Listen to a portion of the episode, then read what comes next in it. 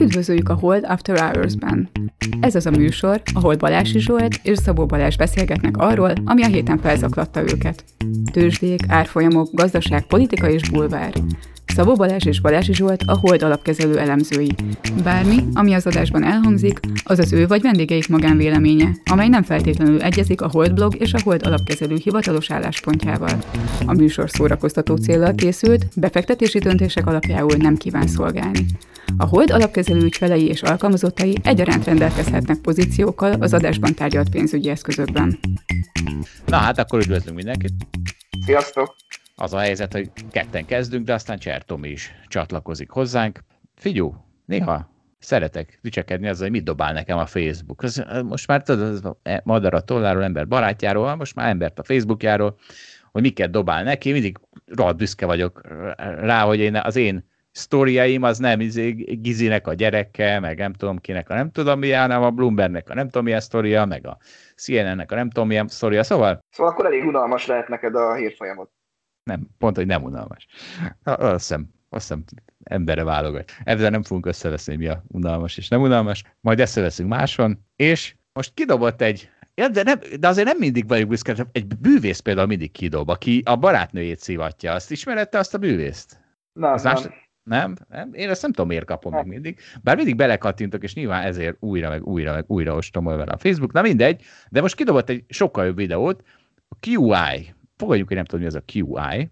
Az egy olyan, eh, ilyen intelligens, nem, nem is tudom, ilyen, mondjuk vetélkedő műsor, amit valamiért nem vesznek át a magyar tévék. Tehát minden szarságot átvettek, ö, ezt nem, pedig ennek már nem tudom hány év, év, év, év, évadja volt, vagy 13, és ráadásul Stephen Fry volt a műsorvezető hosszú éveken keresztül, aki tudja, hogy ki az a Stephen Fry, az most valószínűleg vigyázba állt, aki nem tudja, az meg nézzen utána, és úgy nézett ki, hogy van, volt ez például az a Stephen Fry, aki egy nagyon intelligens ember, és egyben nagyon vicces ember, és hívtak hozzá hat komikust, ilyen valószínűleg intelligensebb komikusokat, és akkor beszélgettek érdekes témákról, és közben Stephen Fry meg derékul alázta is őket, úgyhogy a legkedvencebb műsorom a, a világon. Na és kidobott egy ilyen vetélkedő műsort, és képzeld, és pont jó, mert ugye te elemzed nálunk a légitársaságot, úgyhogy fölteszek neked egy egyszerű kérdést, miért festik fehérre a repülőket? Ú, nem tudom. Hogy a madarak nem menjenek nekik. Mi van? Egyébként meg nem minden repülőgép fehér, hát nézd meg a vizergépeit. Azok milyenek? Hát azok ilyen lila színek, amilyen a vizer is. De fehér és, és lila, nem? Tehát azért nagy rész az van is fehér. fehér, és egyébként valamelyikben nem olyan sok fehér van. Mondjuk a Ryanair az fehér. Mert annak kék-sárga a színe, és akkor az úgy rá van festve, de azért a Ryanair gépek nagy része úgy általában fehér. Úgy általában az összes gép fehér. Hát azért ki végignéz egy repülőtéren, akkor azt látod, hogy mindenki fehér, és csak a logók vannak ráfestve. Na most megmondom, a sötét festék nehezebb. És egy sötét festékkel befestett repülő az 8 utas súlyával egyenlő lenne, kevesebb benne a pigment ugye a, a világos festékben. És akkor ho- hoztak néhány ilyen érdekességet, hogy nem tudom, valamelyik légitársaságnak lett egy új ve- vezetője, és azt mondta, hogy vegyünk ki egy olivát, olivabogyót a salátákból. Senki nem fogja észrevenni. És megsporoltak 40 ezer dollárt évente. Ö, azt is kiszámolták, hogy ha mindenki pisil repülőre szállás előtt, az 5 tonna karbon emisszió per hónap spórolás. Úgyhogy, kedves hallgatóink, lehet tenni a, a emisszió ellen, pisilni kell repülőgépre szállás előtt.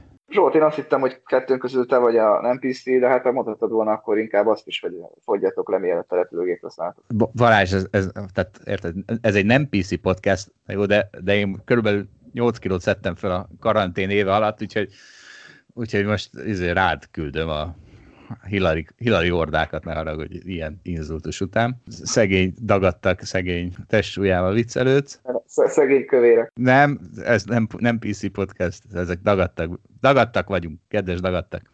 Á, jó van, akkor visszarendezkedtünk a helyes szerepekbe. Menjünk is tovább. Megoldódott. Mehetünk tovább. De figyelj, még azért az, az eszembe jutott ezzel kapcsolatban. Ja persze, mert volt még foly, foly, folyamány, és akkor következő kérdés, ami fölmerül a repülőgéppel kapcsolatban, hogy hát mi a francia lefesteni egyáltalán. És akkor jön, ahogy kor, a korrózió miatt. Csak hát a korrózió ellen lehet védekezni rendszeres mosással is. Csak azt kiszámolták, hogy ha, hogy ha nincs rajta festék, többször kell mosni, és a mosás költsége magasabb lesz, mint a elégetett benzin költsége ugye a nehezebb repülő miatt. Viszont ez azért már egyáltalán nem ESG, ugye? És azért új divat van, mert most már inkább fizessük meg azt a munkást, aki lemossa a repülőt, mint hogy egy molekulányi széndiokszid a környezetbe kerüljön. Úgyhogy van egy jó trading tippem, repülőgép mosó long, repülőgép festék, short. Icoz. Hát ez egy nagyon jó pozíciónak tűnik. Azért tényleg szerintem még így ennyire nem tartott a széndiokszid kvótáknak a számolása, vagy hogy mondjam, a, az ESG számolások még nem tartanak ott, hogy ezt a, ezt a hatást is belevegyék. Talán egy kicsit az évi, nem tudom, 5-10%-kal növekvő légiforgalom többet számított az elmúlt 10 szeretében. Ja, és mennyit fog növekedni jövőre? Hát nagyot. Na figyelj, hát akkor meg visszaértünk ide, hogy ez a 2020, ugye, hogy ez nem is volt olyan rossz év, beszéltünk erről a múlt, tavaly, vagy az előző podcastben talán. Na de hát, amit kihagytunk.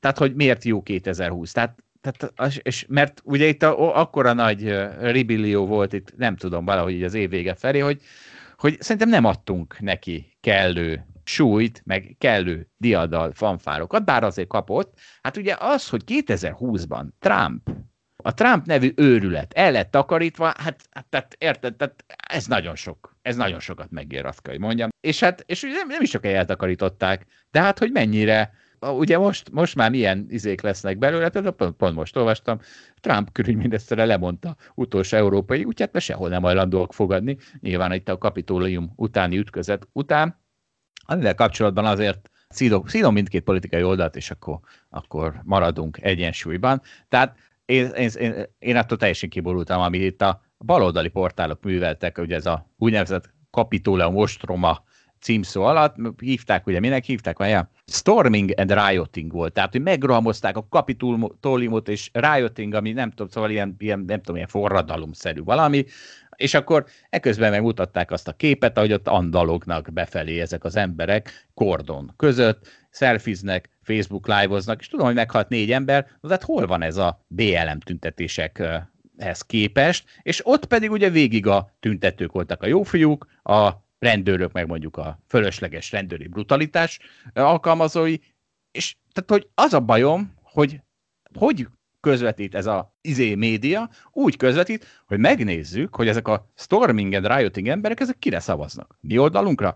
Akkor ők derék emberek. Ha másik oldalra szavaznak, akkor meg storming and rioting csőcserék. Nagyon nem tetszett nekem ez a Capitoleum ostroma uh, coverage, azt kell, hogy mondjam.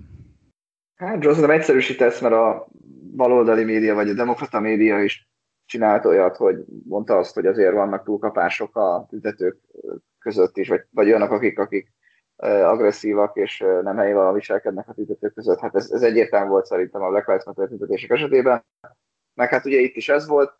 Hát tényleg, tehát hogy mondjam, az, hogy meghalt egyébként azt hiszem öt ember végül, az, az nagyon tragikussá tette ezt eseményt, ami egyébként tényleg valahol lehetett volna komikus is, hogyha, hogyha nincs ennyi haláleset. Hát igen, még egy kis politika, mert olyan szomorú, hogy szegény Trump pozíciójának utolsó fellegvár az valahol a magyar kormány, és nagyon érdekes, ugye azt biztos sokan látták, hogy Obama is nyilatkozott, és akkor megemlítette, hogy hát még milyen. Tehát, hogy az, hogy Trump el lett takarítva, az még nem a harc vége, mert, mert még vannak olyan helyek, mint például Magyarország. És milyen furcsa, hogy sikerült ugye a magyar, a magyar kormánynak leverekednie magát egy ilyen mumussá a szerintem a civilizált világ szemében, és érdekes, mert hát hogy azért volt már ilyen, és végül is ez a magyar kormány pont most arról csinált egy rajzfilmet, hogy a pozsonyi csatában mi volt. Ugye a pozsonyi csata korában mi, kell, mi volt egy mondás, magyarok nyilaitól ments meg uram minket. A szocializmusban voltam diák, és még ott is valahogy úgy tálalták nekem ezt a magyarok nyiraitól ments meg minket, hogy az ember büszke volt rá. Hát persze,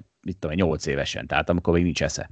Mert hogyha azért, ha, ha most, hogy van eszem, belegondolok, hát, az, hát azért az, az, az, az, az nem egy, nem is tudom mi, egy ilyen dicsőítendő dolog, azt hiszem, nem? Tehát az, hogy le, lerohanod a környező népeket, és, és storming and riotingozol, de meg erőszakoskodsz, meg, meg gyilkolsz, meg rabolsz, ugye ők most itt ez a pozsonyi csatával is valahol ezt próbálják, ennek a nimbuszát próbálják nem tudom mit csinálni, erőltetni, úgyhogy akkor most megint Magyarország, megint Obama is azt mondja, hogy magyarok, nyilaitól ments meg uram minket. Ismét. Hát meg Maduroétól például. Hát nem tudom, Zsolt, igen, egy EU csatlakozás után én se gondoltam volna, hogy a magyarok nyilai kerülnek újra fókuszba. Ez van, hegyezd a nyilaidat Balázs, de basszus, figyelj, ezért érdemes gondolkodni a világ dolgain, mert ilyen katartikus pillanatok jönnek, ahogy helyükre kerülnek a puzzle darabkák, Fél a múlt héten beszéltünk arról, hogy semmire, minek van az a rohamosztagos páncél, semmire nem jó, nem áll ellen a lézerlövedéknek, nem áll ellen a női pofonoknak,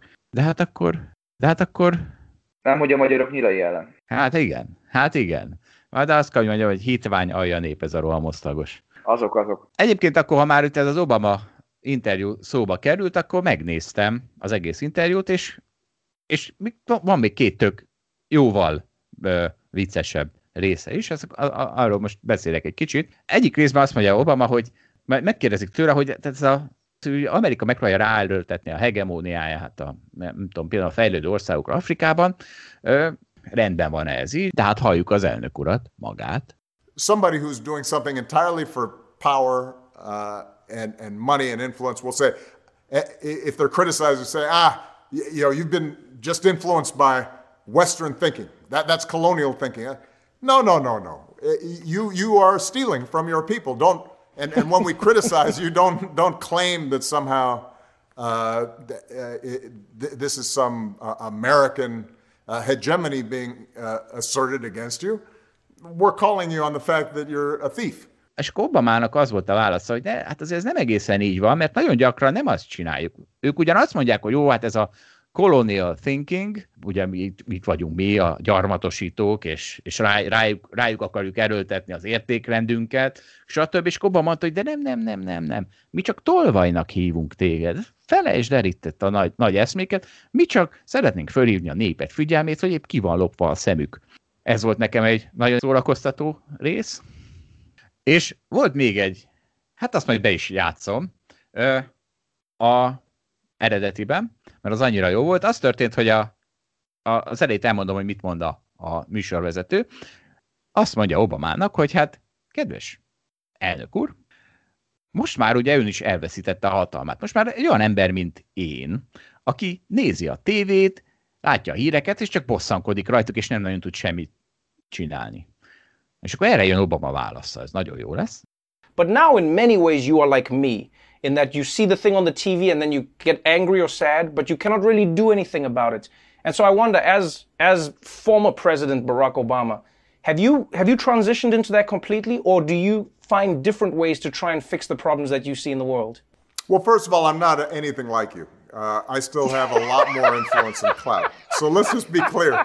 Come on, man.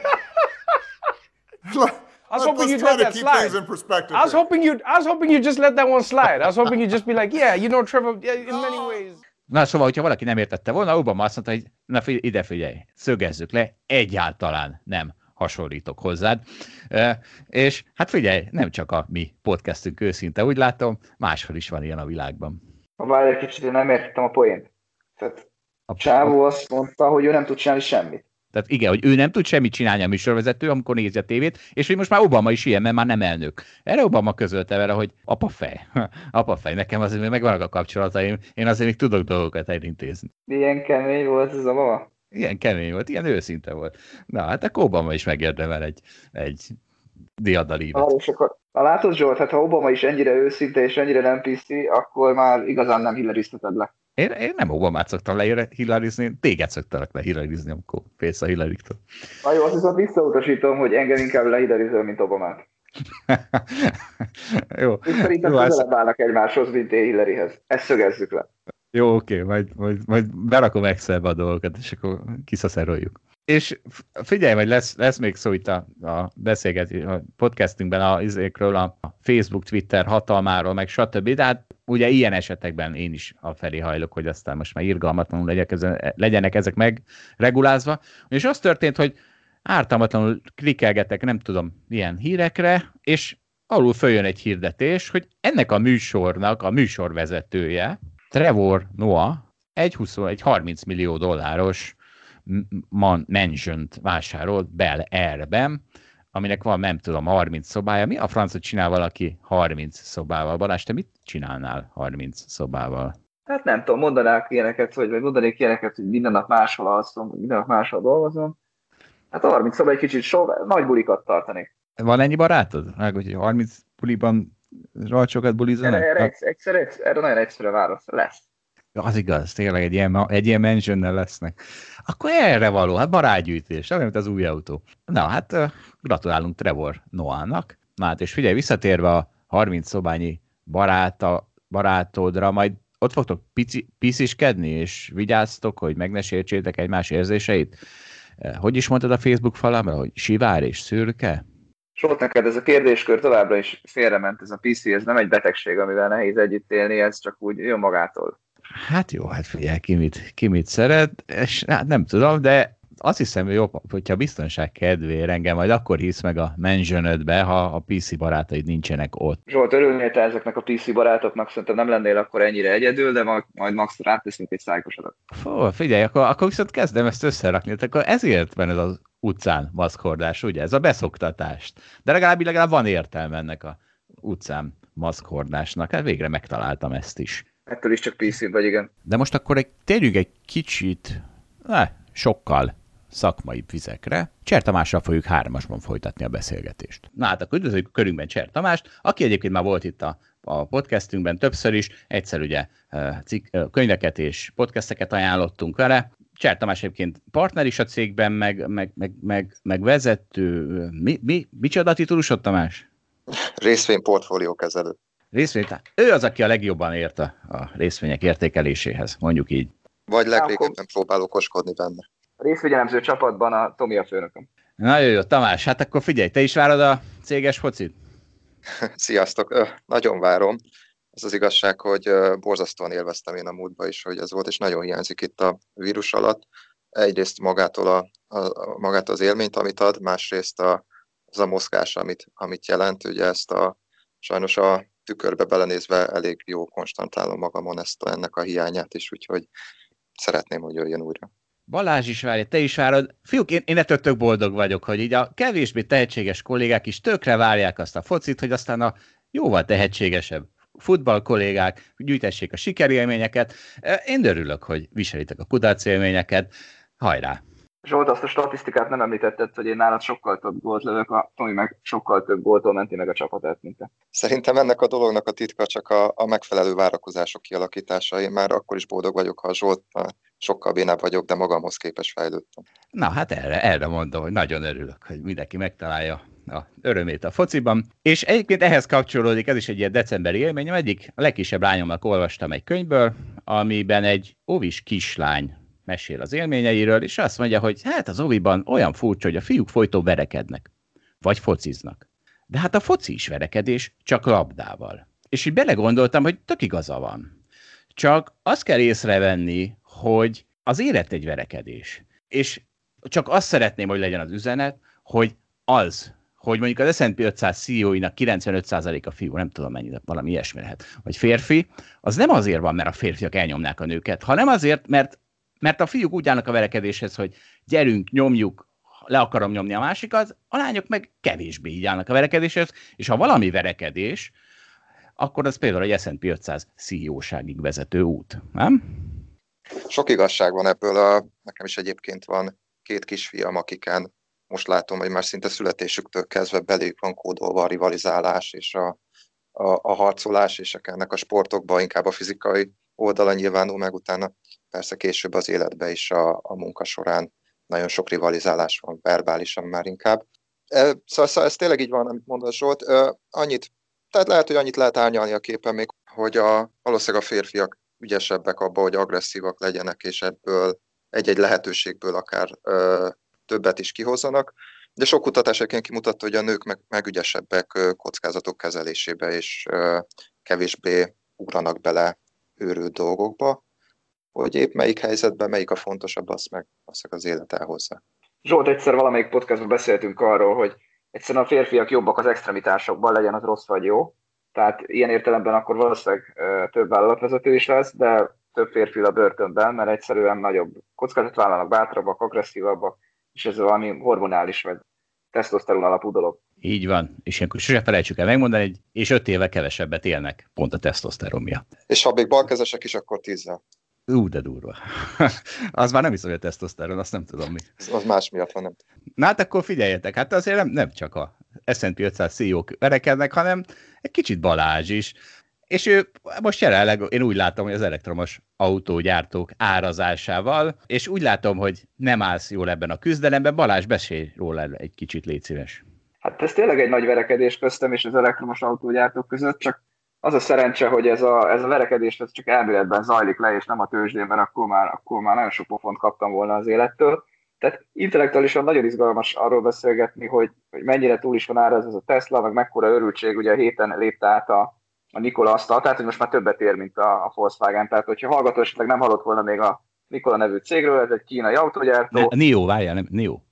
Ja, úristen, bocsánat, hülyeséget mondok.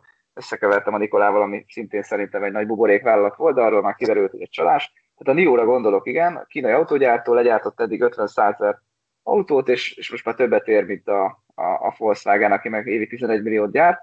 Na de visszatérve erre, erre, erre a verekedésre, tényleg arról van szó, hogy azt, azt szerencsére beláttam időben, hogy ha itt, itt valamit a rossz irányba nézek el, akkor a, a többszörösét bukom el a feltett pénznek, hogyha viszont valamit jól látok, akkor nyeretek 30-50-70 százalékot, ami, ami ennél sokkal kevesebb. Úgyhogy amit ráraktam erre a, erre, a, erre a fogadásra, az, az játékpénz volt, úgyhogy, úgyhogy egyelőre ezzel nem vagyok igazából bukóban ezzel, ezen a meccsen. Tamás, te hogy állsz ezekhez az árfolyamokhoz?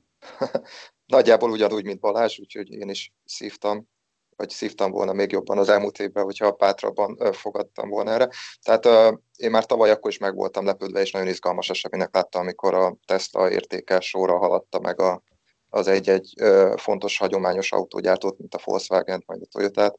Elképzelni se tudtam volna akkor, hogy, hogy uh, itt egy éve később már egészen más nagyságrendekről beszélünk. Én még annyit tennék egyébként hozzá, hogy másfél éve írtam egy cikket az alablogra, ahol már tehát írásban is bizonyítható sajnos, hogy mit gondoltam az autógyártókról, és az igazából nem tért el mondjuk a Tesla esetében attól, amit most gondolok, csak hát azóta tízszerezett a, a Tesla. De azt szerintem fontos azért kimondani, hogy ez a stratégia az, hogy esetleg sortoljuk ilyen akár elektromos autógyártót, akár, akár nagyon elszállt és szerintem értelmezhetetlen árazáson forgó papírokat, az nem biztos, hogy örökké egy rossz stratégia lesz. Tehát most van az, hogy tehát az ember egyszerűen beszart. Tehát, hogyha azt gondoltad egy év, hogy sortolni kell, és tízszerezett, akkor lehet, hogy többet soha nem lehet sortolni, de ez nem biztos, hogy jó, és ez nem biztos, hogy ez a kifizetődő stratégia. Igen, mert nekem az a, az a gyanúm, hogy ugye van ez a value, ami alul nagyon jól működik. Tehát ha rettenetesen összenyomják ezt a rugót, ami ugye aztán visszapattan, alul, ott van egy, há, ott van egy, van egy korlát, ugye egy hard korlát a nulla, nyilván nem lehet le, ennél meljebb a részvényárfolyam, de van egy másik,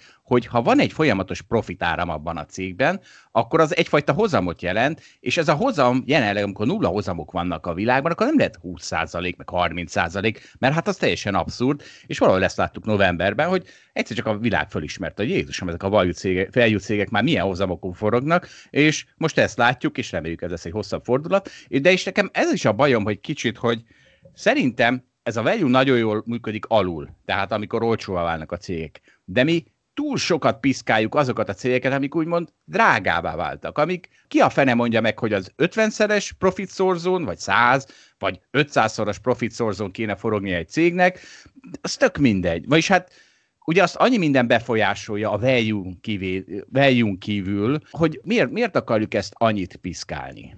Fölül is ezeket a drága, úgymond drága részvényeket. Az, ez elmúlt pár év az abszolút téged igazolt, és uh, jó pár pofont kaptunk ezzel kapcsolatban, hogy, hogy jobb lett volna nem piszkálnunk ezeket a, ezeket a nagy növekedésű váltokat. Mégis azért a, a nagyon hosszú tapasztalat, a száz éves múlt az azt mutatja, hogy nem csak, hogy a, a nyomottan árazó részvényeket érdemes longolni, és azok felül fogják teljesíteni a piacot, hanem a magasan árazott részvények hosszú távon átlagosan, vagy egy egész portfólióként nagyon rossz hozamra szoktak képesek lenni. Tehát nem tudni, hogy mikor és milyen pontnál, de el szokott jönni az igazság órája, amikor ezeknek az árfolyama összeomlik. Úgyhogy ezért gondoljuk azt, hogy valahol az a logikus, hogy az ember a mindkét lábával vagy mindkét felével foglalkozik ennek a kérdésnek. Egyébként a, a szakma is ebben tökre megosztott a világban. A értékszemléletű befektetők egyik része az kifejezetten long-short termékeket csinál, mindenképpen longolja a nyomotározású részvényeket, és, és próbálja sortolni egy egy, egy portfóliót a magason árazottakba, egy másik része meg azt mondja, hogy fú, ez a sortolás nagyon veszélyes, általában megégették felük ö, ö, magukat a befektetős, és inkább csak a, a longlávával foglalkozik. És még annyi, hogy tegyek hozzá, Zsolt, hogy egyébként van egy sikeres sztori, bár majdnem minden technológiai, cég, majdnem minden technológiai céget rossz volt sortolni, de a Zoom, amiről oly sokat beszéltünk, azt, azt például szerencsésen jól elkaptam. És akkor még egy probléma ezzel az egész sortolással, hogy ilyenkor nézik a leginkább hülyének az embert. A privát bankároktól, az ügyfeleken keresztül. Meg a barátai. Tehát, hogy, meg a barátaim, tehát hogy hát nem kezdem azt semmit sem, csak a másik irányba tenni. Tehát, hogy amikor, tehát nem elég az, hogy, hogy még pénzt is buksz, hanem, hanem ebben az esetben, és ráadásul nagyon sok pénzt bukhatsz vele, ilyenkor néznek az emberek sokszor téged a, a leghülyébbnek egyszerűen. Hát, hát csak fordítva kellett volna csinálni. Ez van egy jó broker. Mondjad, Tamás, mondjad. Mond, lehet, hogy ugyanazt akartam mondani. Melyiket? Mondjad? Vagy igazából ugye ezeken az extrém időszakokat, meg buborékokat tényleg az jellemző, hogy igazából az ember nem tud jól dönteni, mert vagy előtte fogják hülyének nézni, vagy utána. És van ehhez egy nagyon jó klasszikus broker dumám, amit egy korábbi munkahelyemen csíptem el, de nem csak én csíptem el, hanem az egész terem, és fel is nevetett az egész terem. A broker beszél az ügyfelével, és azt mondja neki, hogy pedig minden jó volt. Jó volt a részvény, jó volt a mérete a pozíciónak, jó volt a beszállási pont, csak az irány, az volt rossz. Ezt is Balázs, hát is elfejtetted meg, megemlíteni, de hát én akkor most ezt megemlítem. Tehát azért nem csak a, a Zoom az, amit konkrétan elkaptál, de azért volt a, a Nikola, amit ugye az előbbit ide kevertél véletlenül. A Nikolát is azért azt is nagyon jól sortoltuk, csak azt, azt hiszem csak elméletben, de tehát az például ugye egy olyan volt, ami, ahogy Zsidai Viktor mondta, figyelj, annak már a névadásánál lehetett tudni, hogy ez egy kamu cég, hiszen nem véletlenül a Teslára hajazott a neve, és az végül is egy nagy siker szerintem, hogy felrakjuk a csártyát a, a, az alablogra, meg lehet nézni, hogy az bizony, az bizony drasztikusan esik, még azóta is, hogy elkezdte az esést. Na várjál, egyébként nem teljesen értek veled egyet. Emlékszem, hogy ilyen 30 valamennyi volt az árfolyam, 30 valamennyi dollár volt az árfolyam, akkor kijött a hír, hogy hát ez valószínűleg csalás, meg valójában az a, az a kamion az nem is megy, csak letolták a lejtőn, és arról volt videófelvétel, meg igazából egy zsinór segítségével kapott áramot a bemutató, tehát azért elég, elég nagy gondok voltak ugye a cégnél. És mondtam, hogy hát most valaki nem, tudom, nem akarja vállalni ezt a kockázatot, hogy felrobban az árfolyam, mert mit tudom én még csak akkor vegyen egy put opciót, ami akkor hiszem 12 dollár volt. És akkor azt hiszem az decemberre szólt, ami most azóta ugye lejárt az opció, és nagyjából 12 dollárt esett az árfolyam mindössze, tehát ha vettél egy put opciót akkor, az, azóta egyébként nem nyertél vele a nullába vagy. Én egyébként továbbra sem értem, hogyha tényleg ekkora a cég, akkor még hogy a fenébe ér mindig 7-8 milliárd dollárt a, a tőzsdén. Hát úgy látszik, hogy amiben egykor hype volt, az nem tudom, megérdemel arról egy 7-8 milliárd dollárt, ami egyébként rengeteg pénz. Tehát hogy én azt gondolom, hogy még ez is nonsens. Nekem is van ehhez egy ide kapcsolódó kudarc történetem itt a közelmúltból, hogy a, a Nikolának egyébként volt egy, az egyik nagyobb befektetője, vagy nagyobb tulajdonosa, az egy európai nagy gépgyártó cég volt, a CNHI, és mi ezt longoltuk nyáron, mert azt gondoltuk, hogy, hogy borzasztóan nyomott jövőkép volt már beárazva, féltek itt, hogy az agrár árakörökkel lent lesznek, és nem vesznek traktort az emberek, féltek a befektetők, hogy nem vesznek kamionokat, buszokat se, akkor a gazdasági válság, és tényleg nagyon vonzónak tűnt a CNH, és, és, és be is longoltuk, már régóta ismertük ezt a céget, és jó cégnek gondoltuk, és utána jött ez a Nikola történet, és, és gondoltuk, hogy ez a Nikola, ez buborék, meg hülyeség, de igazából a cég értékében egy kis szelet volt, talán 10% volt ott a tetején, Úgyhogy úgy voltam vele, hogy hát ez, ez belefér, ha még ezen bukunk is, de igazunk lesz a fundamentális képbe, sokkal többet fog érni ez a vállalat is. És az történt, hogy utána, utána felszíre jött ez a Nikola botrány, és azt gondoltam, hogy fú, ez azért ez, hogy ez a vállalat valamennyire, ha összeállt, meg pénzt rakott bele a Nikolába, meg technológiát adott át neki, biztos átvizsgálta, ezt ennyire benézte ezt az egészet, hogy ez egész Nikola egy nagy kamu, egy kártyavár, akkor azért ez elég negatívan fog, elég negatív megítélésbe fogja a, a vállalatot, a CNH-it föltüntetni, és, és úgy láttam tudásnak, hogy inkább akkor nullába, de csukjuk ki ezt a pozíciót, nem buktunk rajta, nem kerestünk.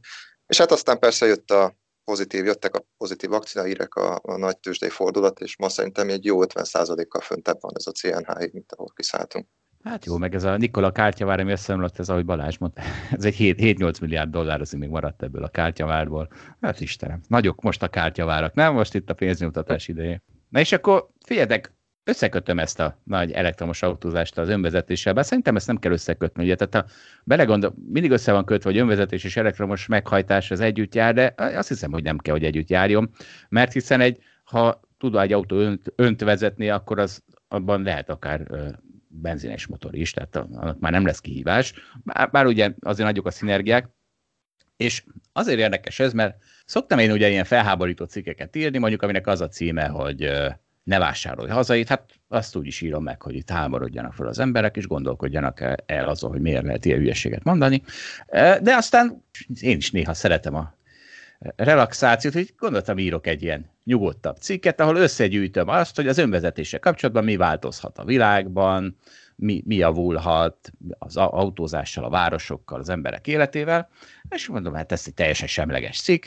Na hát kiraktam ezt a cikket, és annyi, annyi gyűlöletet én még nem tapasztaltam, mint, mint ezután a cikk után, és, és valószínűleg, tehát ugye benne van az, például a végén ott van az, hogy ma már a színészeknek meg kell tanulniuk, hogy hogy kell pisztolyjal lőni, meg lovagolni, hiszen már nem a mindennapunk része, és benne volt az is, hogy hát hamarosan az autóvezetés is erre a sorsra jut, hogy szegény színészeknek külön meg kell tanulni, hogy hogy néz ki egy színész, amikor autót vezet, mert hogy el fogjuk veszíteni teljesen a kormányt, csak maguktól mennek az autók, és hogy ez milyen jó írtam én. Na hát, na hát én úgy látom, hogy valami, valami nagyon durva szektá darásfészék fészkére léptem rá, ugye az emberek féltik a nem tudom miket a függetlenségüket, féltik a nem tudom miüket. És ebben a cikkben, és akkor jó, hogy itt vagy Tamás, mert ugye te is nagyon lelkesen követed a viselkedési közgazdaságtan például tőzsdei vetületeit, mert ebben a cikkben végig idéztem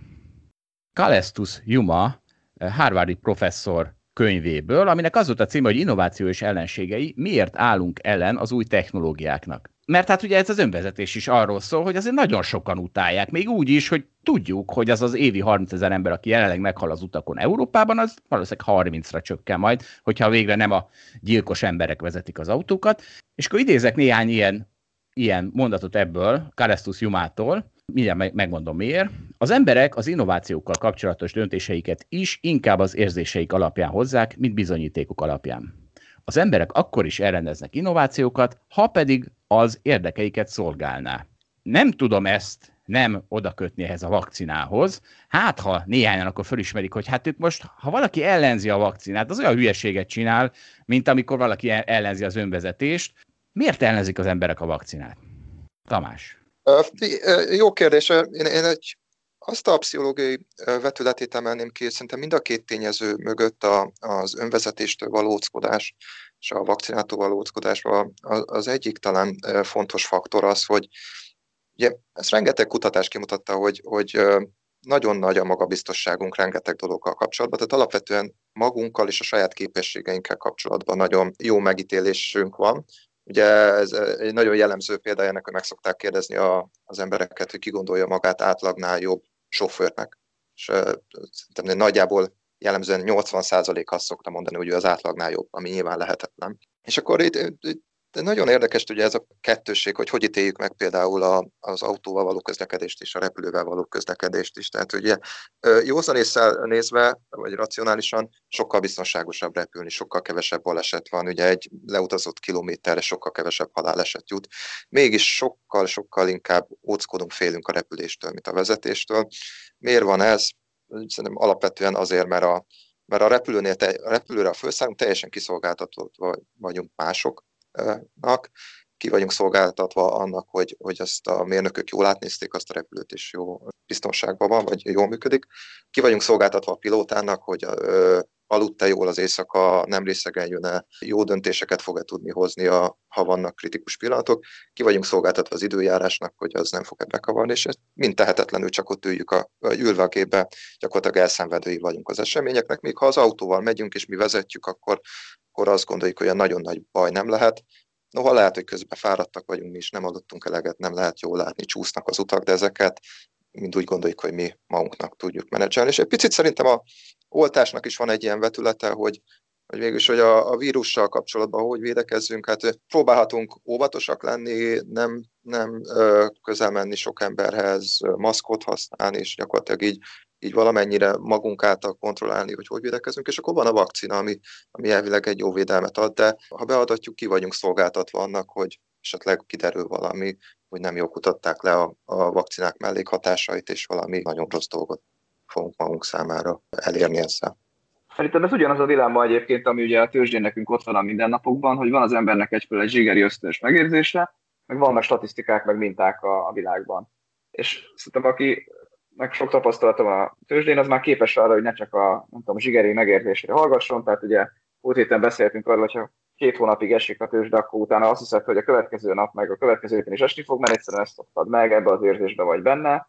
Ugyanúgy az elektromos autóra, hogy visszacsatoljak, ott most éppen azt szokta meg mindenki, hogy az, az fölfele fog menni, ha veszek Teslából, akkor, akkor általában nyerek, és ezek tartanak egy dolog. De senki nem nézi meg egyébként azt a mintát, hogy amikor, nem tudom, profit növekedés nélkül egy cég nyolcszorozott az elmúlt 50 évben, akkor utána mi történt volna, mert lehet, hogy ebből meg az a minta derül neki, hogy ilyenkor egyáltalán nem éri meg befektetni ezekbe a, a vállalatokba, de nyilván aki, aki mondjuk Teslát vásárol, az, az nem így dönt. És az életnek van egy csomó más területe, amit, amit most Tomi említett, vezetéstől kezdve a vakcinán át, hogy, hogy egyébként ott most ezek a, ez, ez a statisztika vs. zsigeri emberi megérzés, ez, ez így ütköztethető, és valószínűleg egyébként racionális ugye a statisztikára meg a mintára hallgatni, de ez, ez mégsem olyan könnyű. Nekünk az a munkánk, hogy ezt, ezt meg kell próbálni még jobban csinálni. Na hát, kedves hallgatók, mindenki oltasson, az a racionális magatartás. Igazából én egy racionális ellenérvet tudok, az a potyautas effektus, csak az a helyzet, az akkor racionális magatartás, ha van ára. De nincs ára. Ez a, ez a vakcina ez nem gyorsan jött, ez lassan jött. Ez két nap alatt volt kész, és aztán fél évig totojáztak azzal, hogy van-e mellékhatása. Nincs mellékhatása, kivéve a shellfish allergiásoknak. Egy hallgatónk megírta hogy az a tengeri herkentyűnek a gyűjt, gyűjtőneve. A tengeri herkentyű allergiásoknak. Ilyen szerencsére Magyarországon nincs, mert mindenki töpörtyű teszi. Na de akkor, akkor a józanságot képviselje Parames, akit Tamás, átadom neked a szót, vezess föl te, légy szíves. Ja, Parames az egyik uh, legsikeresebb múltal rendelkező értékalapú befektető a világon.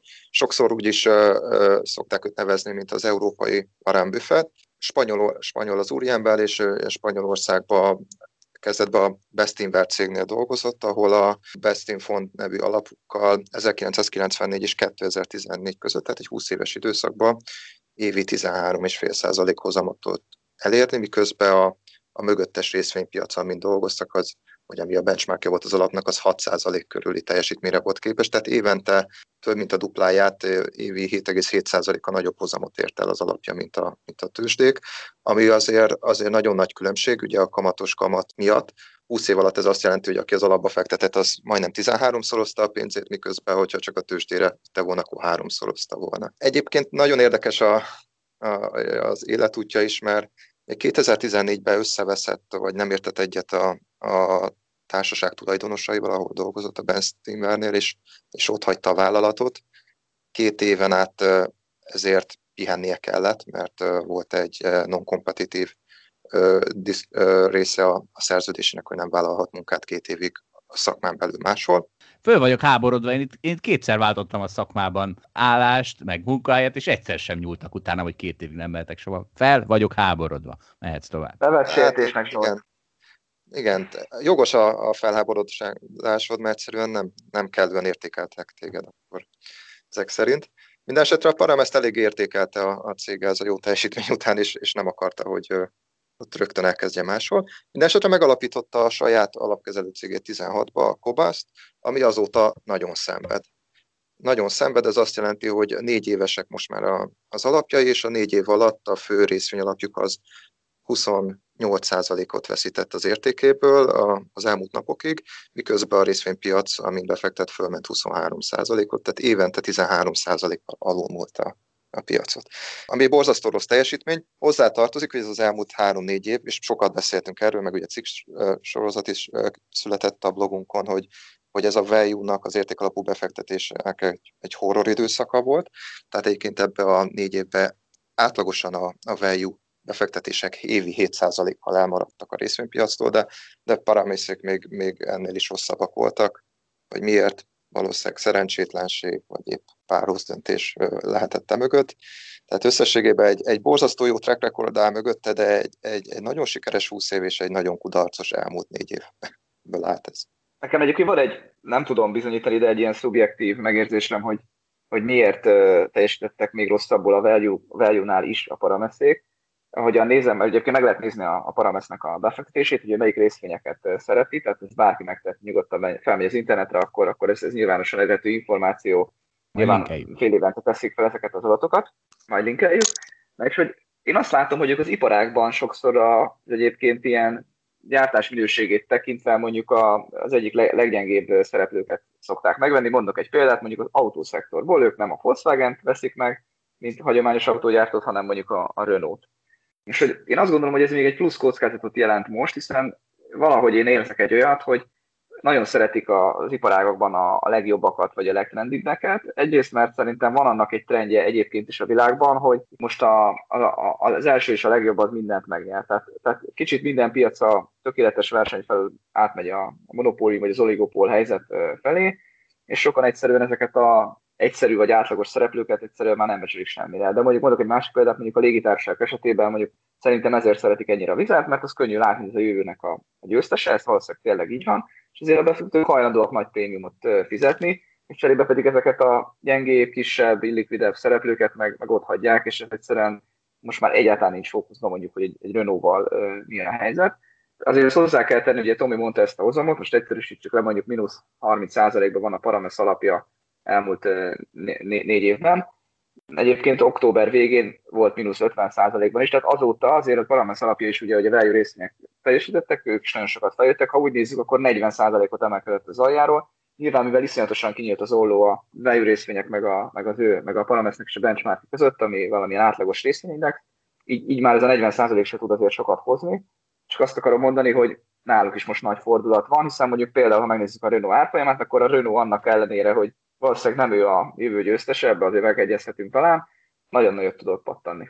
Érdemes még hozzátenni egyébként, hogy Parameszi írt is egy könyvet a saját befektetői múltjáról, meg szemléletéről, filozófiájáról, ennek az a címe, hogy Investing for the Long Term. Ez 2018-ban jelent meg angolul, Amazonon jól hozzáférhető, ezt egyébként szerintem ez egy jó könyv, egy érdekes könyv azok számára, akik ezt akiket ez a téma, meg a value alapú befektetések érdekelnek. És akkor most Tamás elolvas ezt a könyvet, és kijegyzetelte nekünk gyakorlatilag nagyon röviden a, azokat a fő jó pontokat, amiket aztán mi is figyelembe veszünk a részvényeink kiválasztása során. Ezek, ezekre mind, ugye ezek nem önmagában perdöntő dolgok, hanem mind, mindegyikre mondjuk úgy jó pontokat adunk, és ha elég sok jó pont kumulálódik, meg még olcsó is a cég, akkor ugye akkor találjuk vonzónak. És hát Tamás, akkor induljunk el ezeken a pontokon. Azt tenni hozzá, hogy tényleg egyébként én, én nagyon régóta figyelem az ő munkásságát, és alapvetően nagyra tartottam engem, és, és jelentősen befolyásolta is azt, hogy én hogy gondolkozok a befektetésekről, illetve hogy választunk ki mi befektetéseket. Ez már nem a könyvéből, a könyvében ezeket jól összefoglalja, de ezek már alapvetően ezek a véleményei jól ismertek voltak már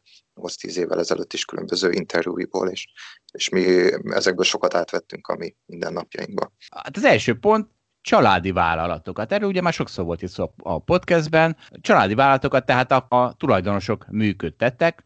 Ez az első pontja.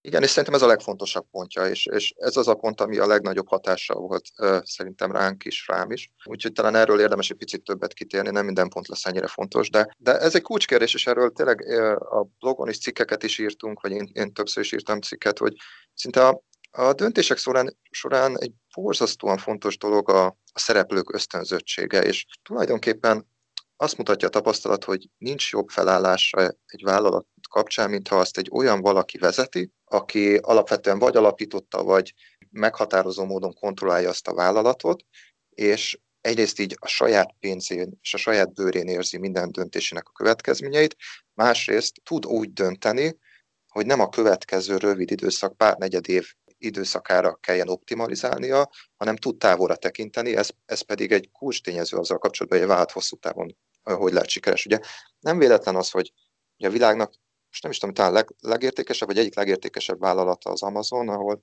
a, a, ahol végig egy ember van mögötte, Jeff Bezos, aki gyakorlatilag sohasem kényszerült, és sohasem fókuszált arra, hogy, hogy a következő negyed években hozzá a befektetői elvárásokat, hanem végig arra törekedett, hogy gyakorlatilag minden, minden pénzt visszafektessen a, a működésbe, és egyre értékesebb vállalatot építsen föl. A legtöbb tőzsdei vállalat ezt nem teheti meg. Egyrészt vannak olyan tőzsdei vállalatok, ahol, a, ahol az állam egy meghatározó tulajdonos, ez a régiónkban nagyon sok ilyen van, itt, itt eleve teljesen más szempontok játszanak, ezt, ezt tegyük is félre, de még a magánvállalatok esetében is, ha egy olyan vállalat van, ahol, ahol szór tulajdonosi struktúra van, ott, ha a vállalat sikertelen egy-két évig, akkor egyre nagyobb nyomás lesz azon, hogy a menedzsmentet kirúgják, lecseréljék, esetleg egy aktivista befektető átveszi a kontrollt, és egy más irányba indul el. Ezáltal nem hagyja ez a struktúra azt, hogy a befektet, vagy bocsánat, hogy a vállalat igazából hosszú távra nézze. A családi vállalatok meg pont ez a fő előnyük, hogy nyugodtan azokat a döntéseket hozhatják meg, amik hosszú távon a vállalatnak kedvezőek, akkor is, hogyha ezeknek rövid távon inkább ára van. Egyébként akkor csak megjegyzem át ugye kedvenc témámat, ez a hogy a tulajdonos ott legyen a cégben, hát ez ugye azért a kapitalizmus, szocializmus is egy fő demarkációs vonala, vagy az állami szektor versus privát szektornak, úgyhogy csak ezt szerettem volna leszögezni. Második pont, ezt, itt összevontam kettőt, mert szerintem ez a kettő azért egybe tartozik valahol, a normális holdingok, ha jelentős diszkonttal forognak, és a spin-offok, hogy mind a kettőbe jó belevenni, de hát ugye a normális holdingokból lehetnek nagyon jó spin-offok, ezért raktam össze a kettőt. Tamás, mi a jó ezekben? Ugye ezek is olyan vállalatok, amikben egyébként nekünk is sok befektetésünk is volt. Volt persze bennük kudarc is, de nagyrészt sikerélményeink. Az a jó ezekben a holdingokban, hogy nagyon sokszor ezekről nem követi annyi jellemző, mert, mert igazából ezek úgymond ilyen másodlagos vállalatok, akik tulajdonolnak más vállalatokat, és ott inkább a, a, a tulajdonolt vállalatokat, vagy azok tőzsdén vannak, azokkal foglalkoznak a befektetők. A nagy tőzsdeindexekben is azok vannak benne, ezek a holdingok általában ki vannak belőle zárva, és ezért sokkal kevésbé van a befektetők fókuszába.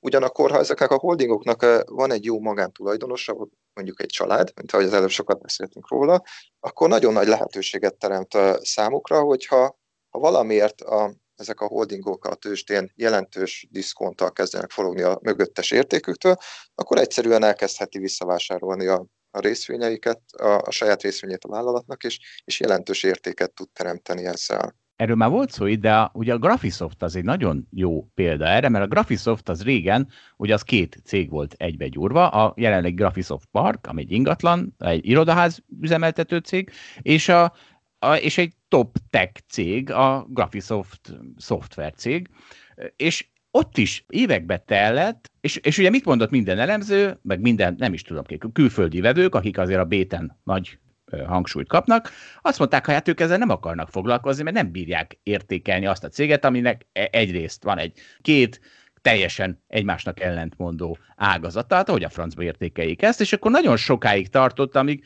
Bolyár Gábor végül hajlandó volt arra, nyilván ő volt a fő döntéshozó, hogy, hogy akkor spin-offolja, szétszedje ezt a mondjuk úgy holdingot, vagy valahol holdingot, és hát az aztán óriási lökést is adott az árfolyamnak, és egyébként Tamás, én azon gondolkoztam, hogy azért miért fontos ez Bolyár Gábornak. Tehát, hogy ha csak nem akarja eladni a részvényeit, akkor miért fontos neki, hogy ezt meglépje, szerinted ezt a lépést, hogy szétszedje, és hogy föl, ki, kilőjenek a, a részvényárfolyamok? Hát figyelj, jogos a kérdés, tehát hogyha ő biztos abban, hogy, hogy nagyon hosszú távon nem akar egyik részével se semmit csinálni, akkor, akkor mondhatnánk, hogy nem fontos. Ugyanakkor sohasem tudhatjuk, hogy az élet mit hoz, meg, meg, meg igazából ez egy, ez egy opciót, egy lehetőséget teremt arra, hogyha a mindkét része a vállalatnak a helyén van kezelve, vagy épp beköszönt egy olyan időszak, amikor, amikor egyik vagy másik részét épp arra nagyon belelkesedik mondjuk a tőkepiac, akkor, akkor ez kinyitja az ajtót arra, hogy ebből, ebből profitot lehessen elérni szám, maga számára. A ugye utána egy a Graphisoftnál ez is történt, hogy ugye, ugye a szétválasztott kézek, vállalatok közül utána a szoftvercégre érkezett egy, egy, egy komoly vevő, a Nemecsek egy jó árral, és utána kiszállt. Ja, és utána még egy csomót emelkedett a Nemecsek most már. Aztán a következő pont, olyan vállalatok, amelyek nem azon a tőzsdén forognak, ahol működnek. Ez is egy érdekes dolog, és nekünk is ezzel kapcsolatban több élményünk is van, meg most is vannak ilyen befektetéseink. Időnként kialakulnak ilyen helyzetek, hogy, hogy egy vállalat nem azon a tőzsdén forog, ahol, ahol a, amelyik országban a fő működése van, és ez azért teremt egy érdekes helyzetet, mert ezek a vállalatok egy kicsit ilyen gazdátlanná válnak. Gazdátlanok azért, mert ahol működnek, ott ismerik őket, de ott nincs a tőzsdén, és sokszor azért a befektetők nem annyira könnyen ugrálnak a különböző tőzsdék között. Ez a módban még inkább így volt, azért hozzáteszem, hogy most már egy picit a, világ ilyen szempontból szűkül össze, de egyszerűen, ha egy másik tőzsdén el van dugva az a vállalat, nincs úgy a homloktérben, akár nem is tudja valószínűleg az a hazai ember, hogy egyébként az a vállalat, amit őt szeret, meg a szolgáltatását használja, az egyébként az egy tőzsdei vállalat, A másik ország, ahol meg tőzsdén ez jelen van, ott meg, ott meg nem értik a biznisz, nem találkoznak vele a mindennapokba, lehet, hogy ott túl kicsi is, és nem kerül be az indexekbe, így nem kerül bele se a hazájába, se azba az országba, ahol a tőzsdén forog, és egy csomó vevő ezért nincs is ott. Hogy mondjak egy példát, például van, a, ami ma is a portfóliónkban szerepel, van egy Geronimo Martins nevű vállalat, ez a vállalat élelmiszerboltokat üzemeltet, és a tulajdonolja a legnagyobb lengyel diszkont láncot, a Biedronkát, ezt úgy kell kezelni, mint a, a lengyel Aldit, de egészen brutális piaci pozíció, tehát a élelmiszerpiacnak több mint a 30%-át ők kontrollálják.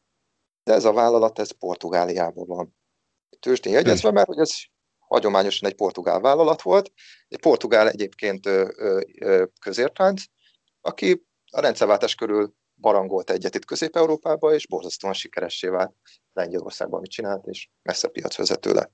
Ez a vállalat nincs ott a lengyel tőzsdén, ahol egyébként vannak nagy nyugdíjpénztárok, amik nagy vételi erőt jelentenek a hazai vállalatok területén, de miután ez a vállalat nem a lengyel tőzsdén van, nem ott forog, nincs is benne a lengyel indexekbe, szinte nem is tartanak belőle a lengyel nyugdíjpénztárok egyáltalán. Portugáliában meg ez egy kicsit egy ilyen furcsa vállalat, amit, amit alig ismernek.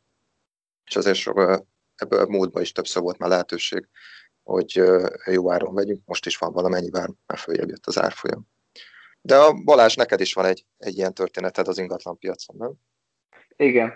A Nepirok Castle nevű vállalat, ami dél-afrikai tőzsdén forog, de valójában Lengyelországban, meg Romániában, meg egyébként ugye egész közép-kelet-európában vannak igatlani, és amiket lehet is látni, hogy szerintem például amikor a pánik volt, hogy nem tudom, Dél-Afrikában egyébként amikor rossz hírek jöttek ki, akár márciusban, akár egyébként most a vírusmutáció miatt, akkor, akkor szerintem sokszor alul teljesít annak ellenére, hogy hát semmi közel ilyen értelemben Dél-Afrikához, hiszen csak, csak itt tulajdonol ingatlanokat. Hát tele van lehetőséggel ez a tőzsde. Paramesz következő pontja, kis, nem követett vállalatok. Tehát a kis nem követett vállalatok esetében ugye nagyon könnyű érteni, hogy mi a probléma. Egyszerűen a befektetőknek nem jut el az, az információ a, a tudatáig, hogy ezek léteznek, hogy ezek esetleg vonzóak, úgy, úgy általában ezek a vállalatok esetleg mivel foglalkoznak sokszor ugye ez tényleg egyszerűen azért van, mert az elemzőknek nem éri meg ezeket a kisvállalatokat követni, mert az intézmények nem tudnak belég fektetni, amennyiben túl sok pénzt kezelnek a kisvállalat kapitalizációjához képest.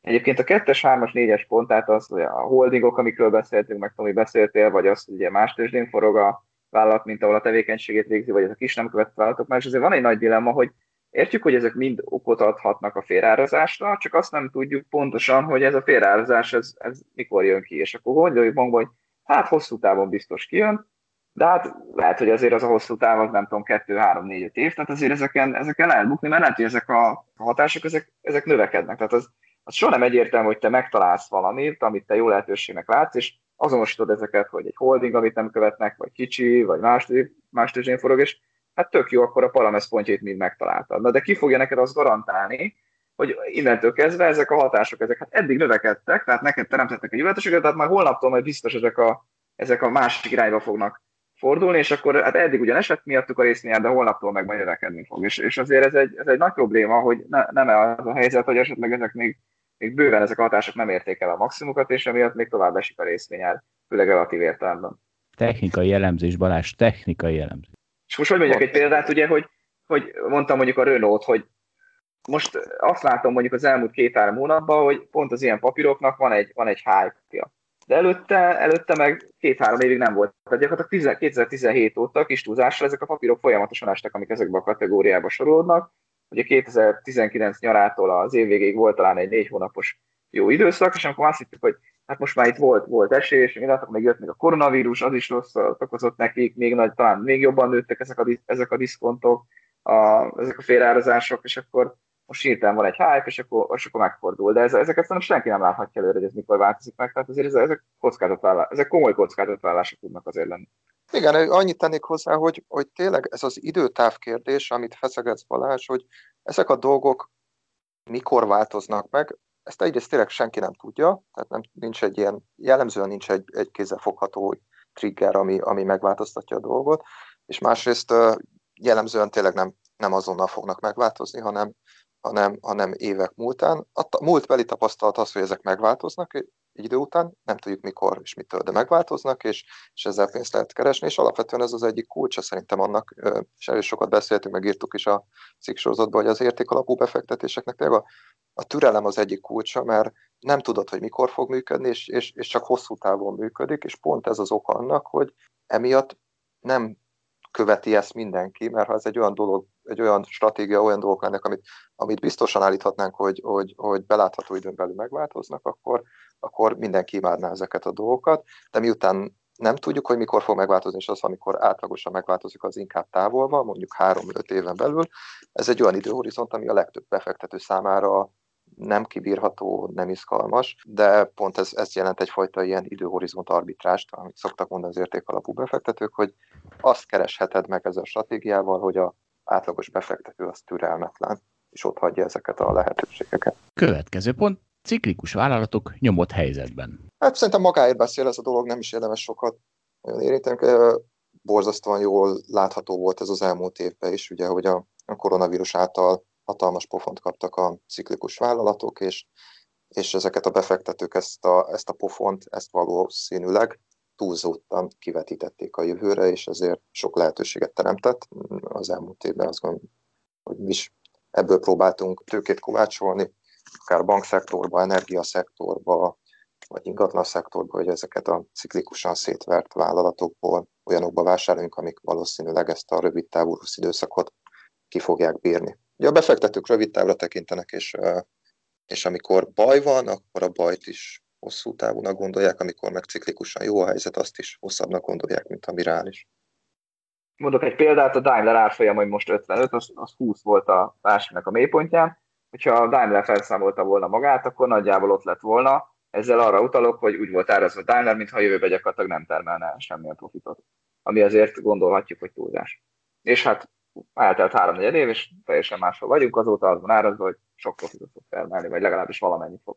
Következő pont, elsőbségi részvények jelentős diszkonttal. Ez kicsit hasonló, mint a holdingok is jelentős diszkonttal, és, és sokszor egyébként ugyanilyen helyzetekben is születnek meg, akár holdingoknak is van több részvénysorozata, vagy volt, és azok különböző értékeltségeken forognak, de, de, de tök jellemző az autóiparban is, például, hogy, hogy vállalatoknak van többféle részvényosztálya, akár egy szavazó törzsrészvény, meg valami osztalék elsőbségi részvény, ami, ami sokszor nem szavaz cserébe.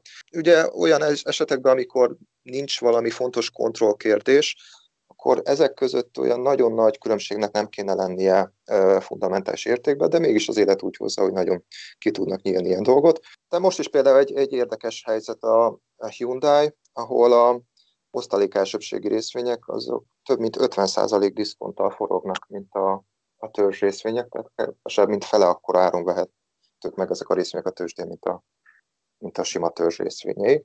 Miközben osztalékot még kicsit többet is fizettek, jól tudom, de semmiképpen se kevesebbet.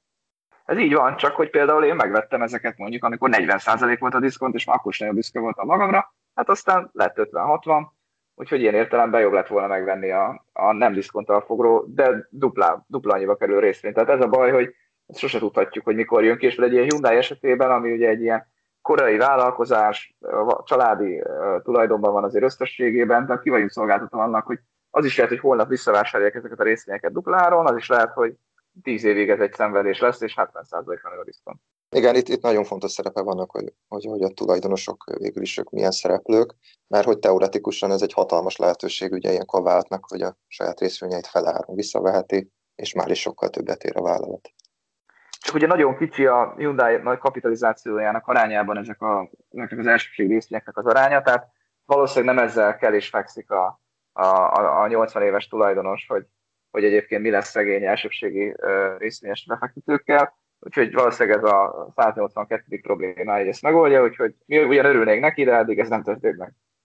Egyébként ezek a diszkondok, akár a holdingokra, akár a elsőbségi részvényekre, nem az a tapasztalatom, hogy sokszor egyébként ki is nyílnak jellemzően a gazdasági ciklikusság által, tehát amikor rossz időszak van, olyankor és illikvidebbek ezek a részvények, ezekből ilyenkor menekülnek a befektetők, és ilyenkor szoktak kinyílni a, a diszkontok, és teremtenek lehetőséget. Nekünk egy tök jó élményünk volt például az európai adósságválság idején, ez a 2012-es évek környéke, egy olasz holding, az Exor, ahol ugye a Fiat családnak a holdingja volt, ahol, ahol szerintünk jó mögöttes ö, ö, ö, eszközök voltak, egyébként tőzsdén voltak, be is voltak értékelhetőek, de félt a világ az olasz piactól, az olasz befektetésektől, és egyébként is ez a holdingnak is több részvényosztálya volt, még azok is diszkontokkal forogtak, és ott, ott befektettünk a, az elsőségi részvényekbe, amikor szerintem egy ilyen 30% diszkonttal forogtak a, a, a többi részvényhez képest, és egyébként is a, a holding nagyon nagy diszkonttal forgott a mögöttes részvények értékéhez, és egyrészt a vállalat visszavásárolta az összes elsőbségi részvényt, illetve átcserélte részvénybe. Ezzel már egy jelentős hozamot biztosított nekünk, és közben, a, ahogy egy kicsit a, a periféria válság is oldódott, a, az olasz eszközök is nagyon átértékelődtek, és a holding diszkontja is lecsökkent a részvényekhez képest, tehát én több lábán tudtunk ö, nagyot keresni az udatban. Mondom a következő pontot, amiről már volt szó, úgyhogy ezt most, most csak megemlítem. Hosszú távú beruházásban lévő vállalatok, hiszen a piac rövid távra tekint. Igen, szerintem ez a lényege, hogy, hogy a piac általában, a piac akkor hajlandó a nagy állandó beruházásokat jónak tekinteni, hogyha ha valami ikonikus és nagyon trendi vállalatról van szó. Tehát most ma egy Amazontól abszolút elfogadja ezt a piac, és nem érdekli, hogy nincs profit, mert mert megértette és bízik benne, hogy, hogy nagy értékteremtéssel történik ez a visszaforgatás. Azért ott már van profit, bocs Tamás, azért most már az Amazonnál van profit, tehát ez... Jelentéktelen profit van ahhoz képest, hogy, hogy mennyit ér a vállalat, illetve hogy mekkora profitot tudnak kimutatni, hogyha ha nem lenne ilyen agresszív a befektetésekben. Szerintem többszöröse lenne a profit, ha jól gondolom, ha mondjuk ne, nem forgatnának vissza egy kutatásfejlesztésbe. Jó, Vagy hirtelen bezárnák azokat a, a részeket, ahol még most léptek be, és ahol még valószínűleg nem, nem profitábilis az Amazon, hanem pont azért alacsony marzsokkal dolgozik, vagy akár negatívokkal, hogy tudjon terjeszteni. De ha egy vállalat nem ennyire egyértelműen vonzó iparágban van, ahol a növekedés ennyire látszik, és annak értékteremtése, hanem egy, mondjuk egy ciklikus iparágba, ami tőkeintenzív, és nagy beruházási programokba kezd, aminek sok évig le kell miatta vágnia, vagy megszüntetni az osztalékfizetést, és majd utána fog látszani valami profitból, ez ez általában ezt nem kedvelik a befektetők, nem akarnak ilyen messzire tekinteni. Na figyeljetek, van még egy listánk, hogy miben effektessünk, és ebből kiemelek hármat, ami kevésbé technikai jellegű, és szerintem minden hallgató fölkapja rá a szemöldökét. Növekedési fókuszú vállalatok, ezek, amiben effektessünk, növekedési fókuszú vállalatok, rendszeresen akviráló vállalatok és IPO-k. Hát ezek a legjobban teljesítő vállalatok, nem az elmúlt években. Hát igen. Hát rendszeresen akviráló vállalatokkal azért vitatkoznék, tehát Szerintem azt tőzsde tipikusan nem szereti, amikor a kor dologtól valamilyen eltérő felvásárlás hajt végre a vállalat, és ez szerintem még a menőbb és hype cégek esetében is talán így van. Hát, hogyha valaki ránéz egy IPO ETF-re, vagy egy Gross ETF-re, az első meg harmadik pont, amit mondtál, hát csak ezt kell venni akkor ezek alapján, ugye? Igen, az elmúlt évek itt, itt most pont szembe mennek a hosszú távú tapasztalattal, és abban, amit a Paramasz is jónak vagy rossznak gondol. Ugye az IPO-knál ez egy érdekes helyzet, hogy sokszor van az első napokban egy nagy ugrás. Ezt azáltal keletkezik, hogy a, a szervezők megpróbálják úgy alakítani az IPO-t, hogy a túlkereslet maradjon, ne kapjanak elég részvényt azok, akik kapnak, és ebben az esetben az első napokban rögtön nagyot ugrik, és mindenki boldog lesz. Csak hát az a helyzet, hogy, hogy ezek azok az IPO-k, amiből jellemzően kimarad a befektető, mert hogyha sikerül egy nagy túlkeresletet generálni, ilyen volt idén például, vagy tavaly az Allegro, akkor ott csak azok a befektetők kapnak, akik nagyon közel állnak a szervezőkhöz, sok üzletet jelentek nekük, a többi befektetőt meg nagyon lealokálják, vagy szinte semmit nem kap, tehát ott ezt a e, első napok hozamát nem keresi meg átlagosan a befektető, egyébként meg, meg, meg hosszabb távra nem szoktak jók lenni, mert hogy ugye egy IPO-nál miről is van szó, van egy szereplő, aki elad, aki addig vezette a céget, aki tökéletesen mindent tud a vállalatról, és ő választja ki azt az időpontot, hogy hogy mikor adja el azt, hogy mikor vigye tőzsdére a piacot, ami neki számára a legtökéletesebb. És a másik oldalon meg ott van a sok vevő, aki, aki csak részben információkat tud, csak olyat tud, amit a, az eladó számára gyakorlatilag tudtára hoz, és kénytelen elfogadni ezt az időpontot és árat is. És Tomi, kérlek szerintem válaszolj nekünk arra, meg talán a hallgatókat is érdekli, hogy mondtad, hogy te ugye olvastad, olvastad Paramesznek is a könyvét, meg követed, hogy mit csinál, egyrészt érted elméletben is, meg tudjuk nézni az interneten azt, hogy milyen vállalatokba fektet, meg nyilván követsz más befektetőket is. Hogy mit gondolsz, hogy érdemes egyébként a, a hallgatóknak is részt követni, mondjuk akár Paramest, vagy, vagy akár Warren Buffettet, hogy miért nem érdemes akár másolni ezeket a, ezeket a befektetőket? Most Paramest tudjuk, hogy rosszul érted, de hát a 30 éves rekordja jó. Ott van Warren Buffett, aki, aki 50 éves rekordban biztosan nagyon erős, és egyébként te hogy állsz ezzel egyébként, te mennyire követed ezeket a nagy befektetőket, mit tudsz tőlük venni, akár konkrétan a gyakorlatban, mit tudsz tőlük átvenni, És egyébként akár te miért nem követed Warren Buffettnek a befektetéseit, ha annyira jól csinálja? Jó, szerintem abszolút lehet haszna ezeket követni. Erre szerintem úgy kell tekinteni, hogy ezek ötleteket adnak. Hogyha van egy okos ember, aki egyébként olyan szemléletben, meg világképpen rendelkezik, mint mi magunk is, akkor nézzünk mi is rá, hogy mi is látunk-e benne fantáziát. A követés szerintem az nehezíti meg nagyon, hogy ugye nem tudjuk azt pontosan követni, hogy ő mikor, milyen áron veszi meg, mikor, milyen áron adja el, ezt csak nagy késedelemmel fogjuk megtudni, és ezért igazából a, a befektetések azok mindig két részből állnak, így fundamentális szemmel. Egyrészt megérteni a vállalat működését, és abból fakadóan, hogy mi lehet annak egy, egy valós belső értéke, és a másik az, hogy ehhez képest akkor ugye kapcsolódik ez egy, egy időzítés és egy lekereskedés, hogy, hogy mikor és milyen mértékben vegyük azt meg, és mikor és milyen értékben zárjuk le. És főleg ez utóbbiban nehéz egy ilyen követés esetén, hogy, hogy tényleg mikor szálljunk ki a pozícióba, hogy mi igazából nem értjük jól, hogy miért is van az a pozíció. Tehát szerintem az a jó stratégia, hogy aki ezzel szeretne foglalkozni, és, és vannak hozzá elég ismerete is, érdemes nézegetni, hogy ezeknek a befektetőknek miük van, és akkor meg kell próbálni megérteni jól azt a vállalatot, mert szerintem befektet, sikeresen befektetni csak úgy fogunk tudni bennük, hogyha tényleg magunknak is megértjük, el tudjuk dönteni, hogy miért vonzó, mikor vonzó, és meddig lesz vonzó, és mi az a pont, amikor meg már nem fogjuk vonzónak gondolni, és utána tudunk ezzel szerintem normális befektetéseket létrehozni. Csak az a tény, hogy Paramesz megvette, vegyük meg mi is, hogy utána meg valamikor meg majd Paramesz alatt adjuk el mi is, ez olyan, ez szerintem nehezen működik, pont az előbb mondottak miatt. Na, hát akkor köszönjük szépen Tamás, és akkor nem akarok elkesejteni, de a focipályán fogunk találkozni. Oké, okay, várom. Sziasztok! Tomi. Na, hát akkor Tamásnak el kellett menni, és pedig jó lett volna, ha még ezen itt van, mert Facebookon jött szembe egy Bloomberg cikk arról, hogy Japánban is megjelent a vírusmutáció, és ez csak a top comment miatt rakom ide. A top comment az volt, hát akkor a piacoknak ezen a héten is 5%-ot kell emelkedniük, hiszen egyfolytában ezt csinálják, és egyébként akkor most akkor visszautalnék arra, hogy a múltkori adásban itt lelkesedtél, hogy Bidenre minden fundamentálisan működik, mert emelkednek a hagyományos szektorok, esik a NASDAQ, hát a NASDAQ azóta emelkedett. Kiszámoljam neked mennyit, vagy ezt nem vállalod így, így adásban? Hát nem olyan ilyen százalékot, de ez igaz, hogy tehát amikor szerdán csináltuk a múlt heti adást, és az elején még úgy tűnt, hogy működnek a fundamentumok, aztán estére csak simán belevettek mindenbe, és a NASDAQ is felment de ezt már a adás végén is elismertem, mert még fél, amikor fél nyolckor beszélgettünk itt a podcastban, hogy hát estére sajnos már nem működnek a fundamentumok, vagy sajnos, vagy nem sajnos, tehát, tehát felmentek a részvényárfolyamok. Egyébként szerintem az azért van, amit azért persze már lehetett volna látni ezek szerint előbb is, lehet, hogy én ugye nem ismerem elég jól a, nem tudom, az árnyalatait az amerikai politikának, hogy,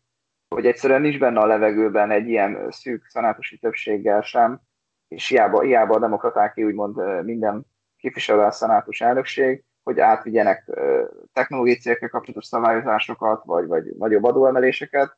Hát én azt gondolom azért ez benne kéne, hogy legyen a levegőben, és elhiszem, hogy most válság van, és nem a következő egy-két hónapnak ez a trendje, de, de hogy ha tényleg meg akarják ezt csinálni, akkor azért a lehetőség ott van. Igen, a republikánusok akadályozhatják őket, de ugye ez szokott néha ebben kétpárti egyetértés is lenni, hát nem az adóemelésen, de mondjuk, vagy nem az adóemelésben, mondjuk technológiai szabályozásban akár. Úgyhogy nem tudom, lehet, hogy a piac az, aki, aki valahogy nem veszi figyelembe ezt a kockázatot, vagy csak én értékelem túl, hogy, hogy ez egy ebből probléma lehet élőbe. Na figyelj, és hogyha már politika, hát akkor ugye a legfontosabb politikai kérdése az elmúlt napoknak, heteknek, hónapoknak, hát a fene tudja, vagy éveknek, az ugye az, hogy Trump itt a csúfos nagy bukása során még a Twitterről is törlésre került, sőt most olvastam, hogy a YouTube-ról is most már.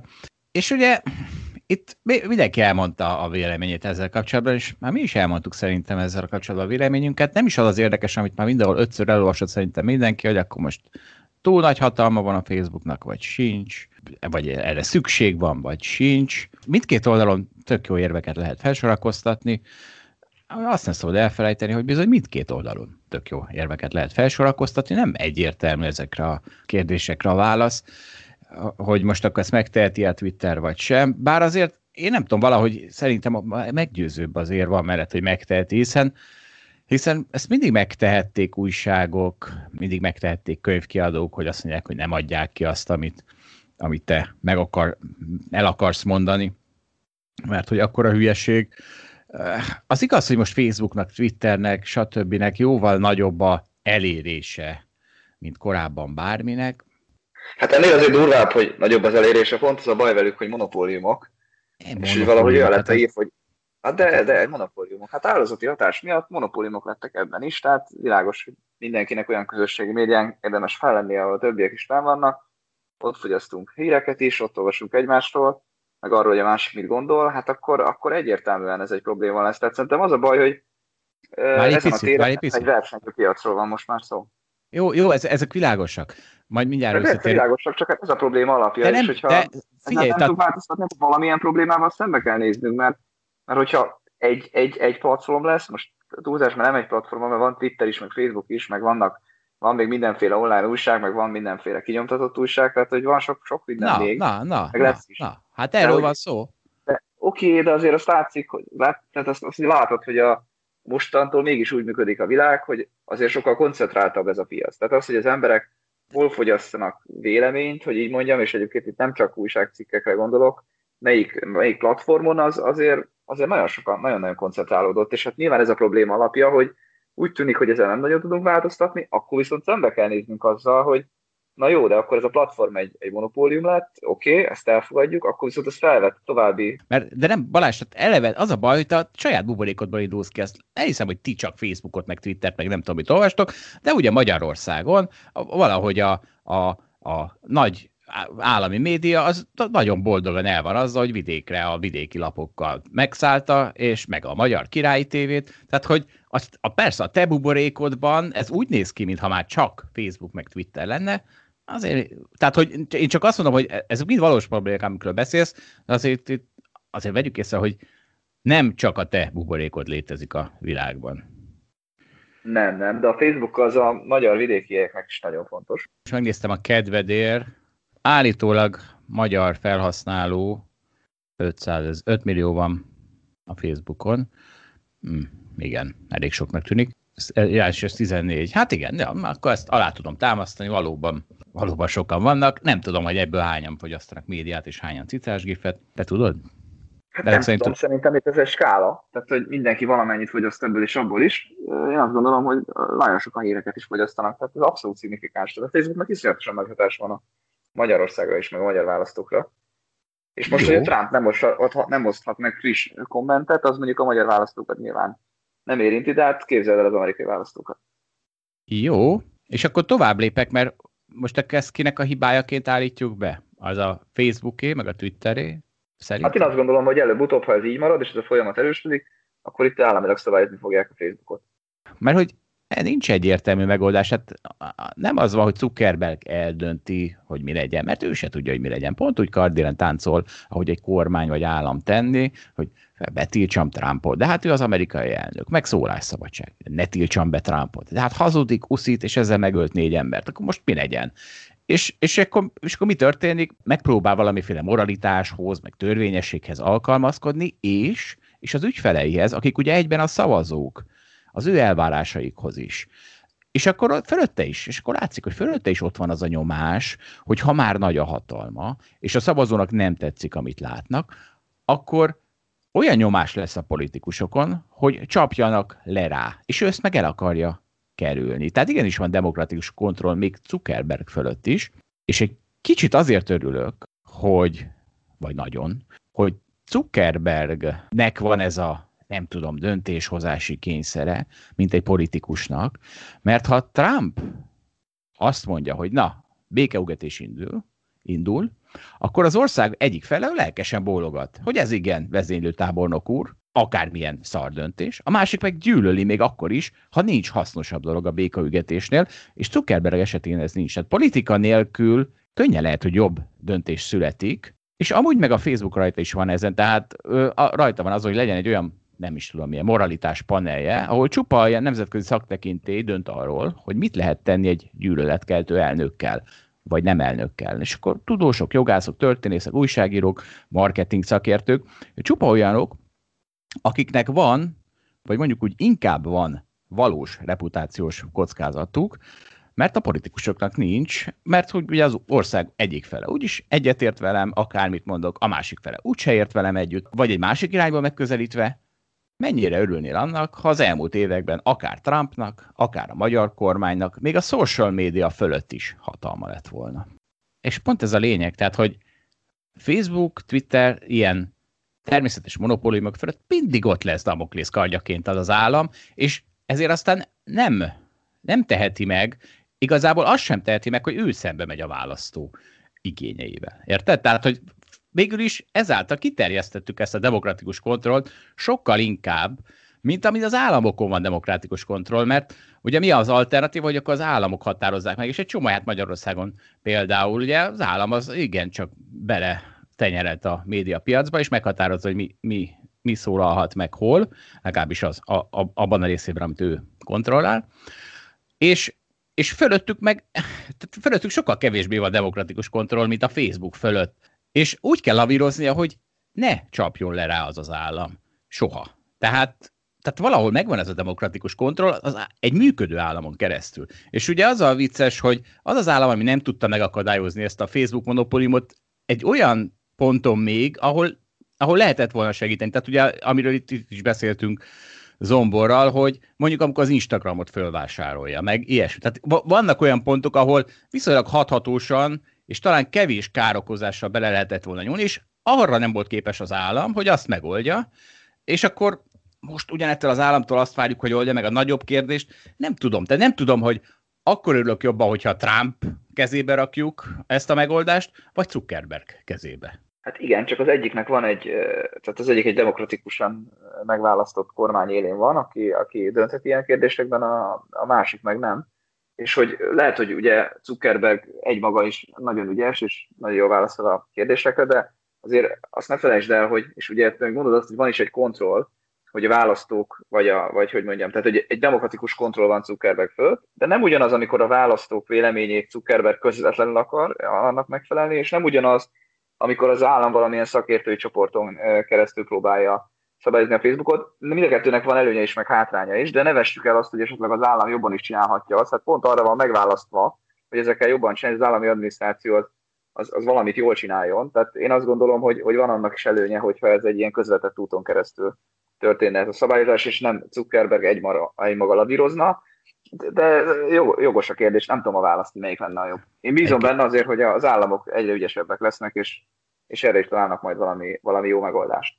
A Facebook az pont egy éve, vagy kb. egy éve hozott létre egy olyan, pont egy ilyen média control panelt, ami csupa nemzetközileg elismert szakértőből áll. Tehát, hogy tehát pont ez, amit te egy államtól szeretnél, és amitől én attól félek, hogy egy állam pont nem ezt csinálja, hanem megkérdezi, hanem rábízza Habony Árpádra, mondjuk Magyarországon. Hát akkor légy szíves, akkor csinál, old, old ezt már meg nekünk okosba. Tehát, hogy.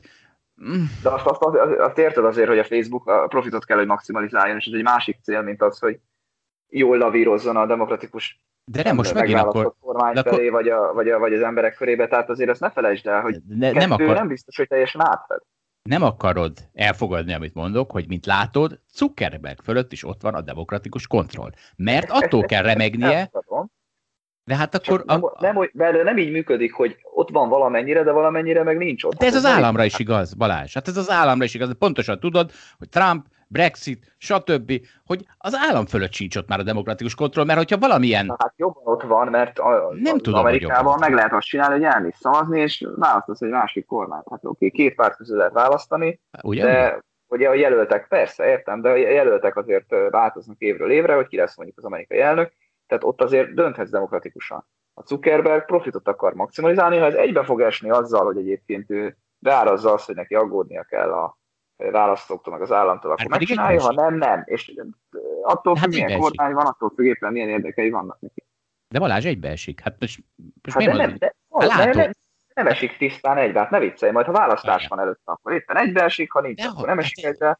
Ez, ez kormányra is igaz, hát most, most kormánynak lenne esélye, hogy visszatérjen valahogyan pár hét múlva, akkor nyilvánvalóan nem tiltották volna le. Hát pontosan azért csinálják, mert a Trumpot most veszélytelennek érzik. Ha veszélyes lenne rájuk a Trump, akkor nem vennék ezt megcsinálni. Most, most azon gondolkozom, hogy ez, ez mire ér? Ez a tiédre, vagy az enyémre? Tehát érted? Tehát, hogy, tehát, hogy az állam, Trump, azért, tehát ő megtehette eddig azt, az úszítást, meg nem tudom mit, amit, ami azért, azért úgy érezzük, hogy valóban minden határon túlment, és bár azt mondod, hogy ott van fölött a demokratikus kontroll, mégis megtette. És aztán le is lett szavazva, ebben igazad van, de a Brexit hazugságokért nem lett megbüntetve senki. És most hagyjuk a közelebbi példákat. Hát nem tudom, hogy... Azután tette meg igazán, miután már le volt szavazva, tehát ugye ő pont egy ilyen átmenetbe tette meg. Hát ez nem véletlen. Ő már minden mindegy alapon fejjel a falnak rohant. Ennyi történt. Nehéz, nehéz. Ugye ez be, nyilván benne van, hogy az ember mitől fél jobban, melyik országban él, mennyire működik az a demokratikus kontroll egy kormány fölött, illetve a kormányon keresztül a, a például Zuckerberg fölött. Az, hogy igazából valószínűleg a túlhatalommal van a baj, és lehet, hogy azt mondhatjuk, hogy Facebooknak most valóban túlhatalma van a médiapiacon, de ugye vannak olyan országok, ahol meg mondjuk a kormánynak, vagy az államnak van túlhatalma, és akkor ott semmiképpen sem szeretnéd, hogy még ezt, ezt a veszőt is, a, ezt a varázspálcát is az a kormány meg állam kapja meg, mert akkor, mert pont a Zuckerberg jelenti az egyfajta check and balance a fölött, a kormány fölött. Tehát, hogy igen, hát valószínűleg megint oda el fogunk jutni, hogyha mindenhol a norvég kormány csinálna mindent, akkor tök jó lenne. De most... Akkor unalmas lenne a világ. Hát, de igen, csak az nem baj, hogyha bizonyos szempontok alapján unalmas a, a világ. Jó, ezzel egyetértek. És hát figyelj, kezdjük egy hírrel, mert, mert ez kellene felpaprikáz ahhoz, hogy ismét hadba szálljak a PC ellen. Britanniában lejátszották a Grease Pomádé című filmet karácsonykor, és jöttek a Hillary, vagy a Hillary által nevelt avokádok, de elkezdték követelni a betiltását, mert hogy az mennyire szexista. Meg nem tudom milyen. És, és, és te ezt mondod, hogy ha én amerikai professzor lennék, akkor megértenéd, hogy a PC ellen lázongok. De hát basszus, hát nem vagyok amerikai professzor, és tudod, mit akarnak tőlem el, elvenni? Grease Lightning, azt akarják tőlem elvenni. Figyelj csak. Ultramatic. Why could be Grease Lightning? Grease Lightning. We'll get some overhead lifters and four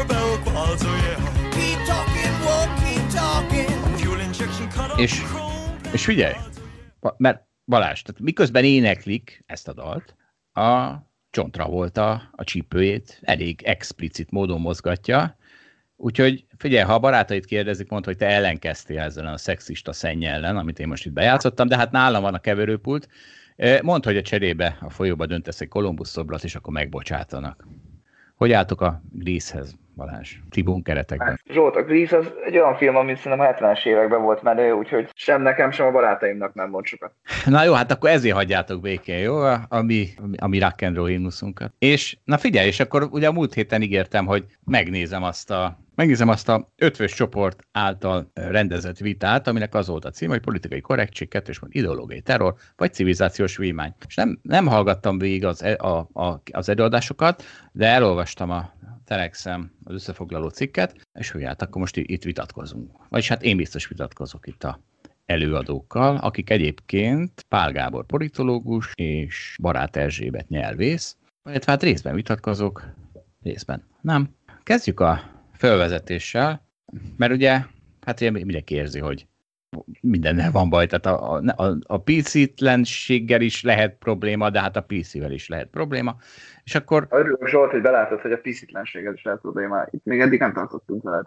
Hát, na jó, menjünk bele ebbe a vitába. Menjünk, menjünk a vonalvezetésbe. Menjünk bele, menjünk bele. Megint, megint eltévedünk a indulatok útvesztében. És tehát itt, itt egy mondat, tehát, hogy azt javasolja az előadó, hogy helyettesítsük a PC szót azzal, hogy elemi udvariasság, empátia, jó fejség, és akkor majd biztos mindenki elfogadja. Na hát fogadja a fenét. Hát az elemi udvariasság, a megkövetelt elemi udvasság, így most már, mert hogy ugye most már akkor előírjuk, az őszintétlenség. E, ez, ez, ebben nem tudsz megtámtani. Az empátiát arról már volt szó, az egy érzelem, az ne legyen már egy guideline, és a jó felség, hát, a jó, hát ettől, ettől leesett a fejem. Hát jó felségnek szerintem a jófejségnek valami új jelentéstartalma lett, és pont a PC világ miatt a jófej azt jelenti, hogy kedves. Én ezt hiszem. Valójában a jófej, még a Grease világában nem ezt jelenti, hogy kedves, hanem hogy vicces. Azt jelenti. És azt meg pont megeri a PC. Tehát mi az a jó felség a PC-ség? Hát pont, hogy anti-jó felség, a legkeményebb. Hát nem véletlen, hogy Ricky Gervais, meg John Cleese, hát ugye a legnagyobb jó fejség zászlóvívő játék, akkor antipiszik, mint én. Tehát ez, hogy jó fejségnek hívjuk, hát meg, megpróbálják, megpróbálják áruhába öltöztetni a PC-t. Látod? Tehát azért, azért Szóval mindkét tudom lesz probléma. Figyelj, szerintem egy kicsit más jelent a PC, tehát szerintem a PC nem, egy, nem úgy kell megfogalmazni, hogy ez egy pozitív szó, vagy hogy valami pozitív dolgot kell elvárni attól, aki PC. A PC szerintem éppen az, hogy neutrális tudsz maradni, tehát az, hogy nem sértesz meg valaki mást, ez egy, nekem inkább egy minimum. Az ezzel a baj, hogy azok a valakik, azok bármitől megsértődhetnek. Tehát, hogy nagyon nehéz ezt meghúzni azt a határt, amire azt fogod mondani, hogy jaj, hát e fölött, e fölött ez a PC, mert akkor valaki egy picit arrébb fogja tolni azt a határt, meg megint arrébb, és akkor egyszer csak azt veszed észre, hogy megszűnik a gríz. Zsolt, persze, tehát hogy ez egy, ez egy egyensúlyozási kérdés. Nekem ez nagyon tiszta a fejemben. Meg kell próbálni eh, nem megbántani szóban, stílussal embereket, főleg arra vonatkozóan, hogy milyen színű a bőrük, milyen fogyatékosságuk van, nők vagy férfiak, vagy bármi más, stb. stb. Ilyen dologgal nem akarod megbántani a, a, másik embert általában, ezekben maradj neutrális. Itt, itt szerintem ez túl van gondolva, és valóban ez egy skála, tehát ezt, ezt az egészet túl lehet tolni, és száz olyan példa van, ahol, ahol ezt egyszerűen emberek túl komolyan vették ettől még szerintem ezzel nagyon egyszerűen ki lehet jönni ezzel a, ezzel a, a PC-vel, nem kell tőle félni, meg kell próbálni értelmesen kommunikálni, nem megbántva ilyen kérdésekben másokat, szerintem ez, ez, ez teljesen normális dolog.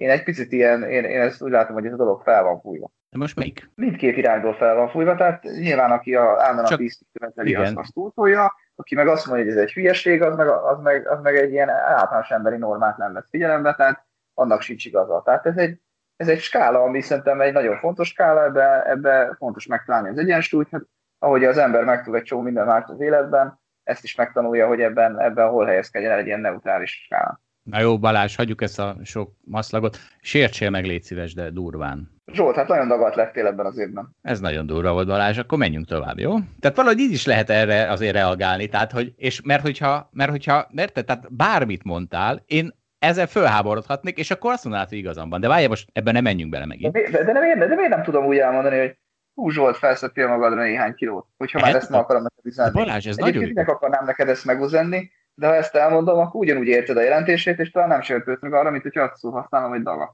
Ugye ott a talán? Ugye, hogy ott a talán? Tehát mert nem tudod. De hogyha én eljátszom, hogy arra is megsértődök, mert mindig lejjebb fogom túlni. De várj, de várj, menjünk tovább. Úgyis ez egy slippery slope.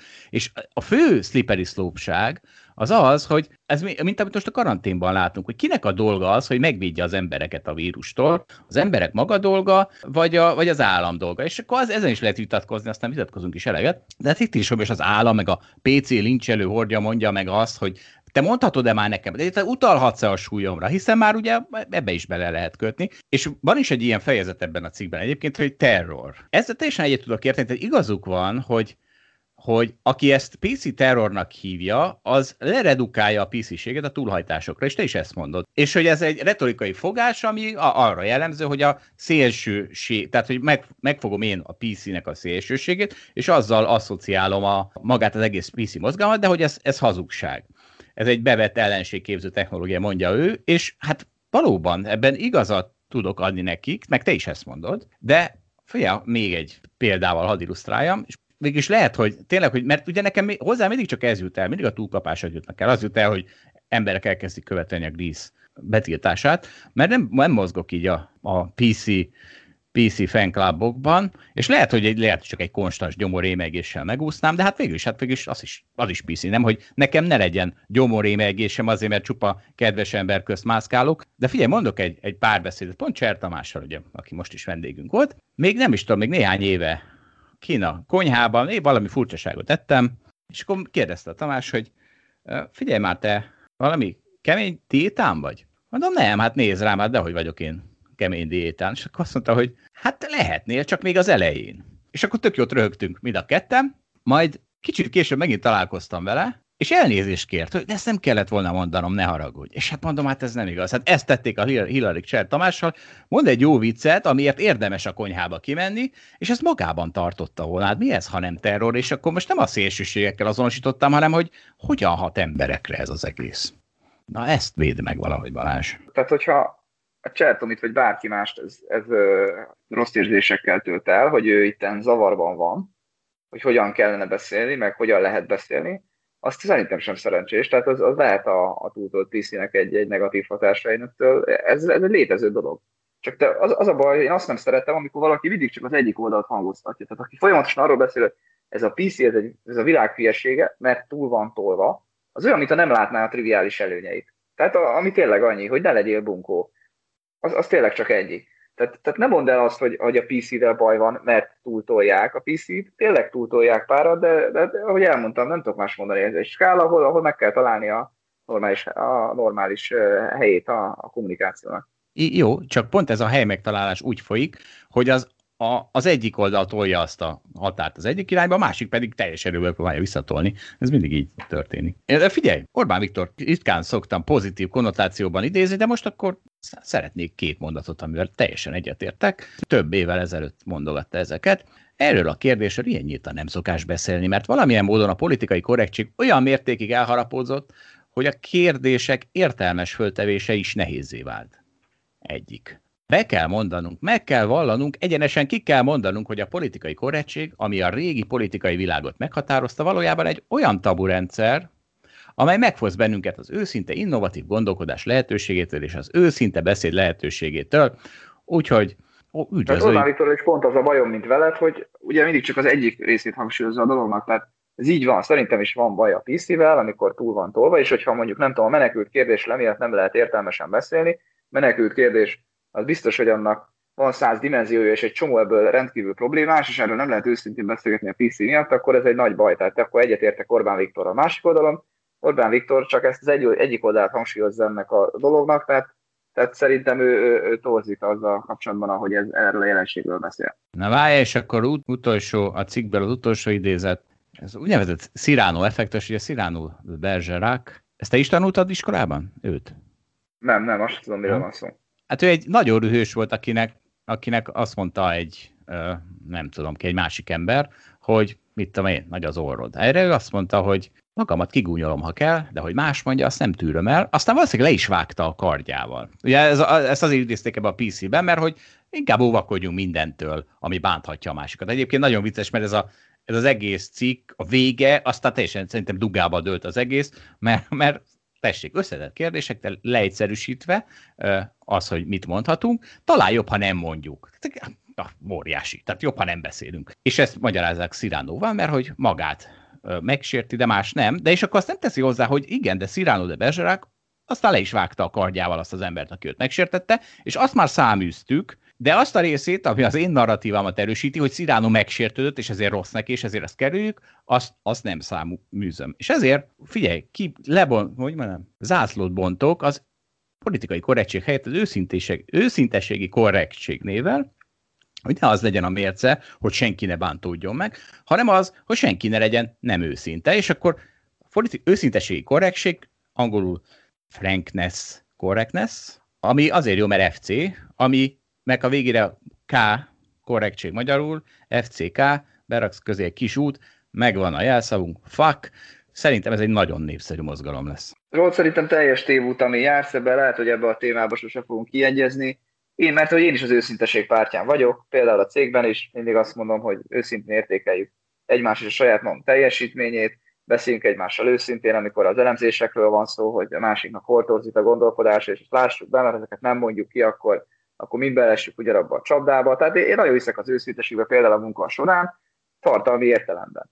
Az, hogy valakit megsértsünk továbbra is mondom azért, mert nő, vagy amilyen a bőrszíne, az egy teljesen másik kérdés. Abban a tekintetben meg kell találni ezt normális középutat, lehessen ezekről a kérdésekről beszélni. Tehát nyilván a társadalmi problémák megoldását megakadályozza, értem, amit az Orbán Viktor mond, Másik oldalról, tehát teljesen túl van tolva, amit mondasz, szerintem ez nem megy, nem megy a legtöbbször az őszinteség kárára, például a mi irodánkban ez biztosan nem így van. Az, hogy a német kormányban mi a helyzet, azt nem tudom megmondani. Azért nálunk eléggé száműzve van a politikai korrektség. Ezáltal a őszintesség által, de, de jó, oké. Okay. Majd figyelj, mindig felhívom a figyelmedet rá, hogyha beleütköztél a politikai korrektség falába, és te észre se veszed. PC vagy nem PC, ez mindig a kérdés. Most találtam egy, egy nagyon jó pontot arra, hogy ezt a recessziók alapján hogyan tudjuk érzékeltetni ezt a nagyon fontos kérdést. Ugye egyre elterjedtebb az, hogy ez a, ez a recesszió egy K alakú recesszió, vannak vesztesek, vannak győztesek, Hát ugye ez nem annyira PC, mert sokféleképpen meg lehet fogalmazni, kik a győztesek, meg vesztesek. Persze a hagyományos értelemben a technológia győztes, a hagyományos szektorok a vesztesek. Van, aki szerint ez is azzal, hogy a gazdagok a győztesek és a szegények a vesztesek. Még valaki szerint van, hogy akik korruptak, azok tudtak nyerni ezen a válságon, és a rendes becsetes emberek meg vesztettek. Csomó ilyen ellentétet szül, úgyhogy, úgyhogy szerintem sokkal szebb dolog arról beszélni, hogy valójában ez a recesszió szívecske alakú. Hogyha valaki nem tudja elképzelni a szívecske alakú recessziót, akkor megpróbálom leírni. A szívecskét abban, abban az értelemben kell elképzelni, hogy van a felső szfára, ami valóban elindult, én most itt a hagyományos technológia alapú részvényekről beszélek, tehát mindig képzelj el egy szívecskét, ami állítva van, az, az a felfelé menő szára a szívecskének, és akkor közben elkezdjük rajzolni a szívecskének a lefelé mutató szárát, hát azok voltak a hagyományos szektorok. És hát ugye voltak itt lockdownok, stb., amik előbb-utóbb feloldódnak azzal, hogy jött a vakcina, meg olyan rengeteg stimulus, és hát a szívecskének az alja, tehát a hagyományos szektorok azok, azok visszapattannak, illetve hát igaz, hogy a technológiában ez a szívecske kirajzol egy ilyen fordított V-alakot, de végül is a technológiai szektor is idővel majd valószínűleg visszatér valami átlagos rendszerű növekedéshez. Úgyhogy van itt egy, van itt egy sokkal uh, szebb és PC alakú recesszió, mint a K alakú recesszió, és ez a, ez a szívecske alakú recesszió. Ez lesz a vége, és ez egyébként a mean reversion, vagyis az átlaghoz való visszahúzást is bemutatja. Na hát ha valaki nem értette volna meg, hogy mitől szív a K, annak felrajzoljuk a alablogra. És hát az az igazságvárás, hogy én ezt a Boris Dani prezentációjában láttam, úgyhogy nehogy itt plágium legyen. Na hát ez, ez nagyon fontos, mert a Móricz Dani nem hivatkozott le engem a, a prezentációban, ugyanis ez egy befektetési bizottság ülésen én mondtam ki először ezt a szívecske recessziót, úgyhogy szeretném levédetni. Durva. Akkor ott volt a plágium. Hát valahol plágium van. Igen, igen, igen. Na figyelj, amit még nem plakizált senki, bár már nagyon várom, az a békaügetés éve kifejezés. És figyelj, hát akkor erre, ehhez hozok neked vég, két hírt így a végére levezetésként. Először is az ausztrálok, ők úgy látom, hogy túlmentek még rajtatok is. Most rajt, téged is besorolnak ide a karantén világba, a békaügető világba, ne haragudj. Szóval az, ausztrálok még messzebb mentek, mint ez a magyar karantén terror. Egyrészt most épp valaki azt javasolja, hogy jó lenne, hogyha szex közben is maszkot használnának, és nem, nem olyan maszkot, hanem olyan, olyan, olyan, ezt a vírus elleni maszkot. Azt ettől függetlenül olvastam, hogy ott a kocsitban is a kocsidban is hordálnod kell a maszkot, és azzal magyarázzák, hogy mert ekkor szó, ettől szokott meg, hogy mindig rajtad legyen. És hát ez a, is érted, hát ezeken emberéleteken múlhatnak, és akkor ugye az, is mindenki érzi ezt a békaügetés éve dolgot, ugye? Tehát ha még egy picit tovább gördül ez a, ez a hipohondria gondolkodás kereke, akkor már is békaügetés lesz ebből. Mert ugye mitől békaügetés éve?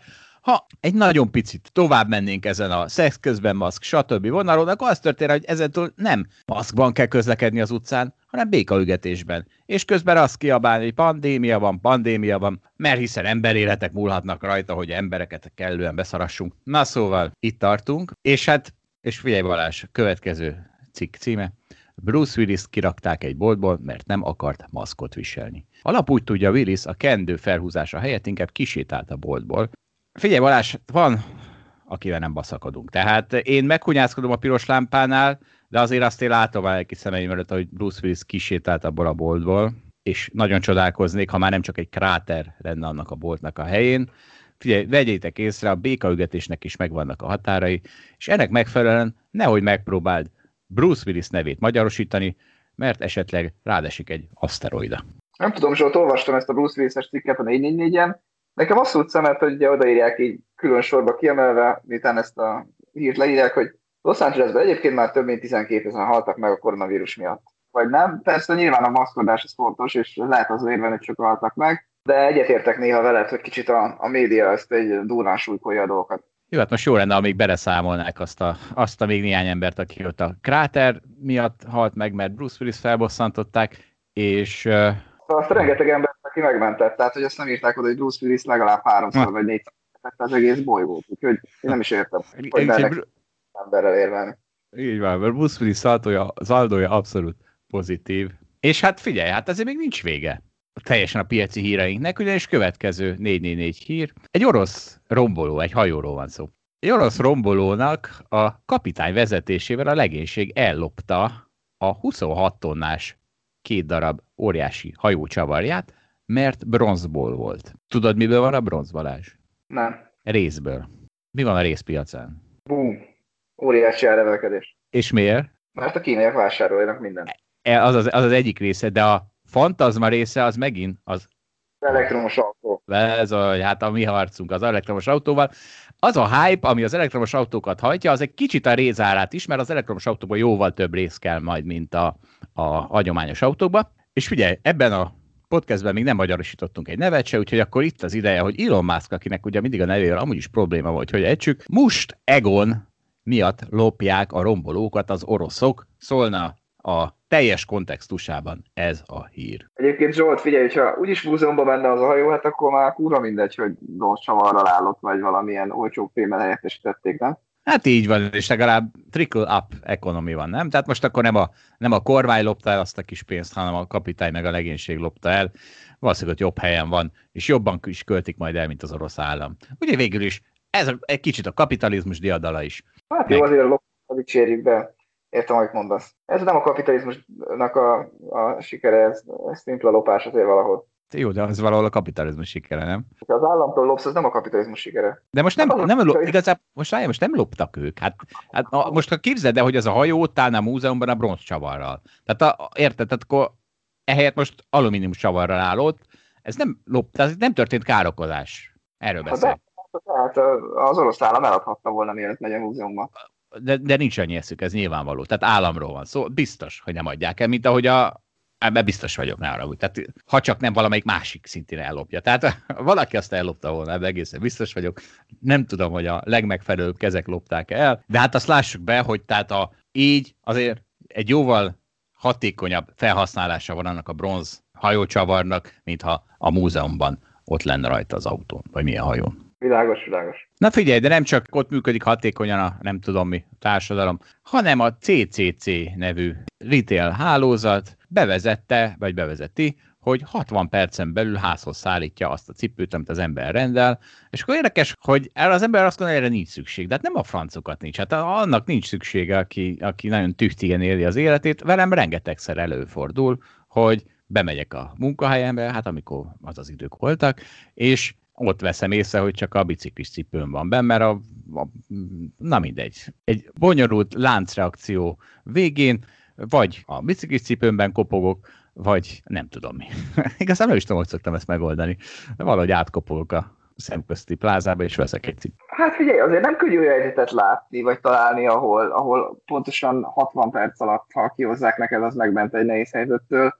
Nem tudom, mennyire kell mondjuk összebogozódni, vagy csomozódni a cipődnek, hogy az 60 perc alatt ne tud kibontani, és inkább vásárolj egy újat a CCC-től, vagy jó, hát mondjuk egy, esetleg egy, egy esküvő előtt, amikor, amikor tényleg ott jössz rá, mondjuk nekem volt ilyen, hogy ben van a munkahelyen a cipőn, aztán egyébként elég közel lakom a munkahelyen, beszaladtam, és ott se találtam meg. Lehet, hogy, lehet, hogy ott jó lett volna, de szerintem még még akkor is az volt, hogy nem 60 perccel az indulás előtt kezdtem el keresni az esküvőre a cipőmet. Tehát, tehát nehéz, nehéz ezt így megtalálni, hogy mikor fog ez segíteni, hát ki tudja, lehet, hogy lesz rá igény. Ha nem, akkor majd gondolom becsukják ezt a szolgáltatást. Na hát akkor a kapitalizmus diadala után búcsúzunk egy olyan podcastből, amiben egyszer sem említettük a bitcoint, bár így most már akkor mégis, és kárpotlásul a jövő héten megint jön Szabó Dávid.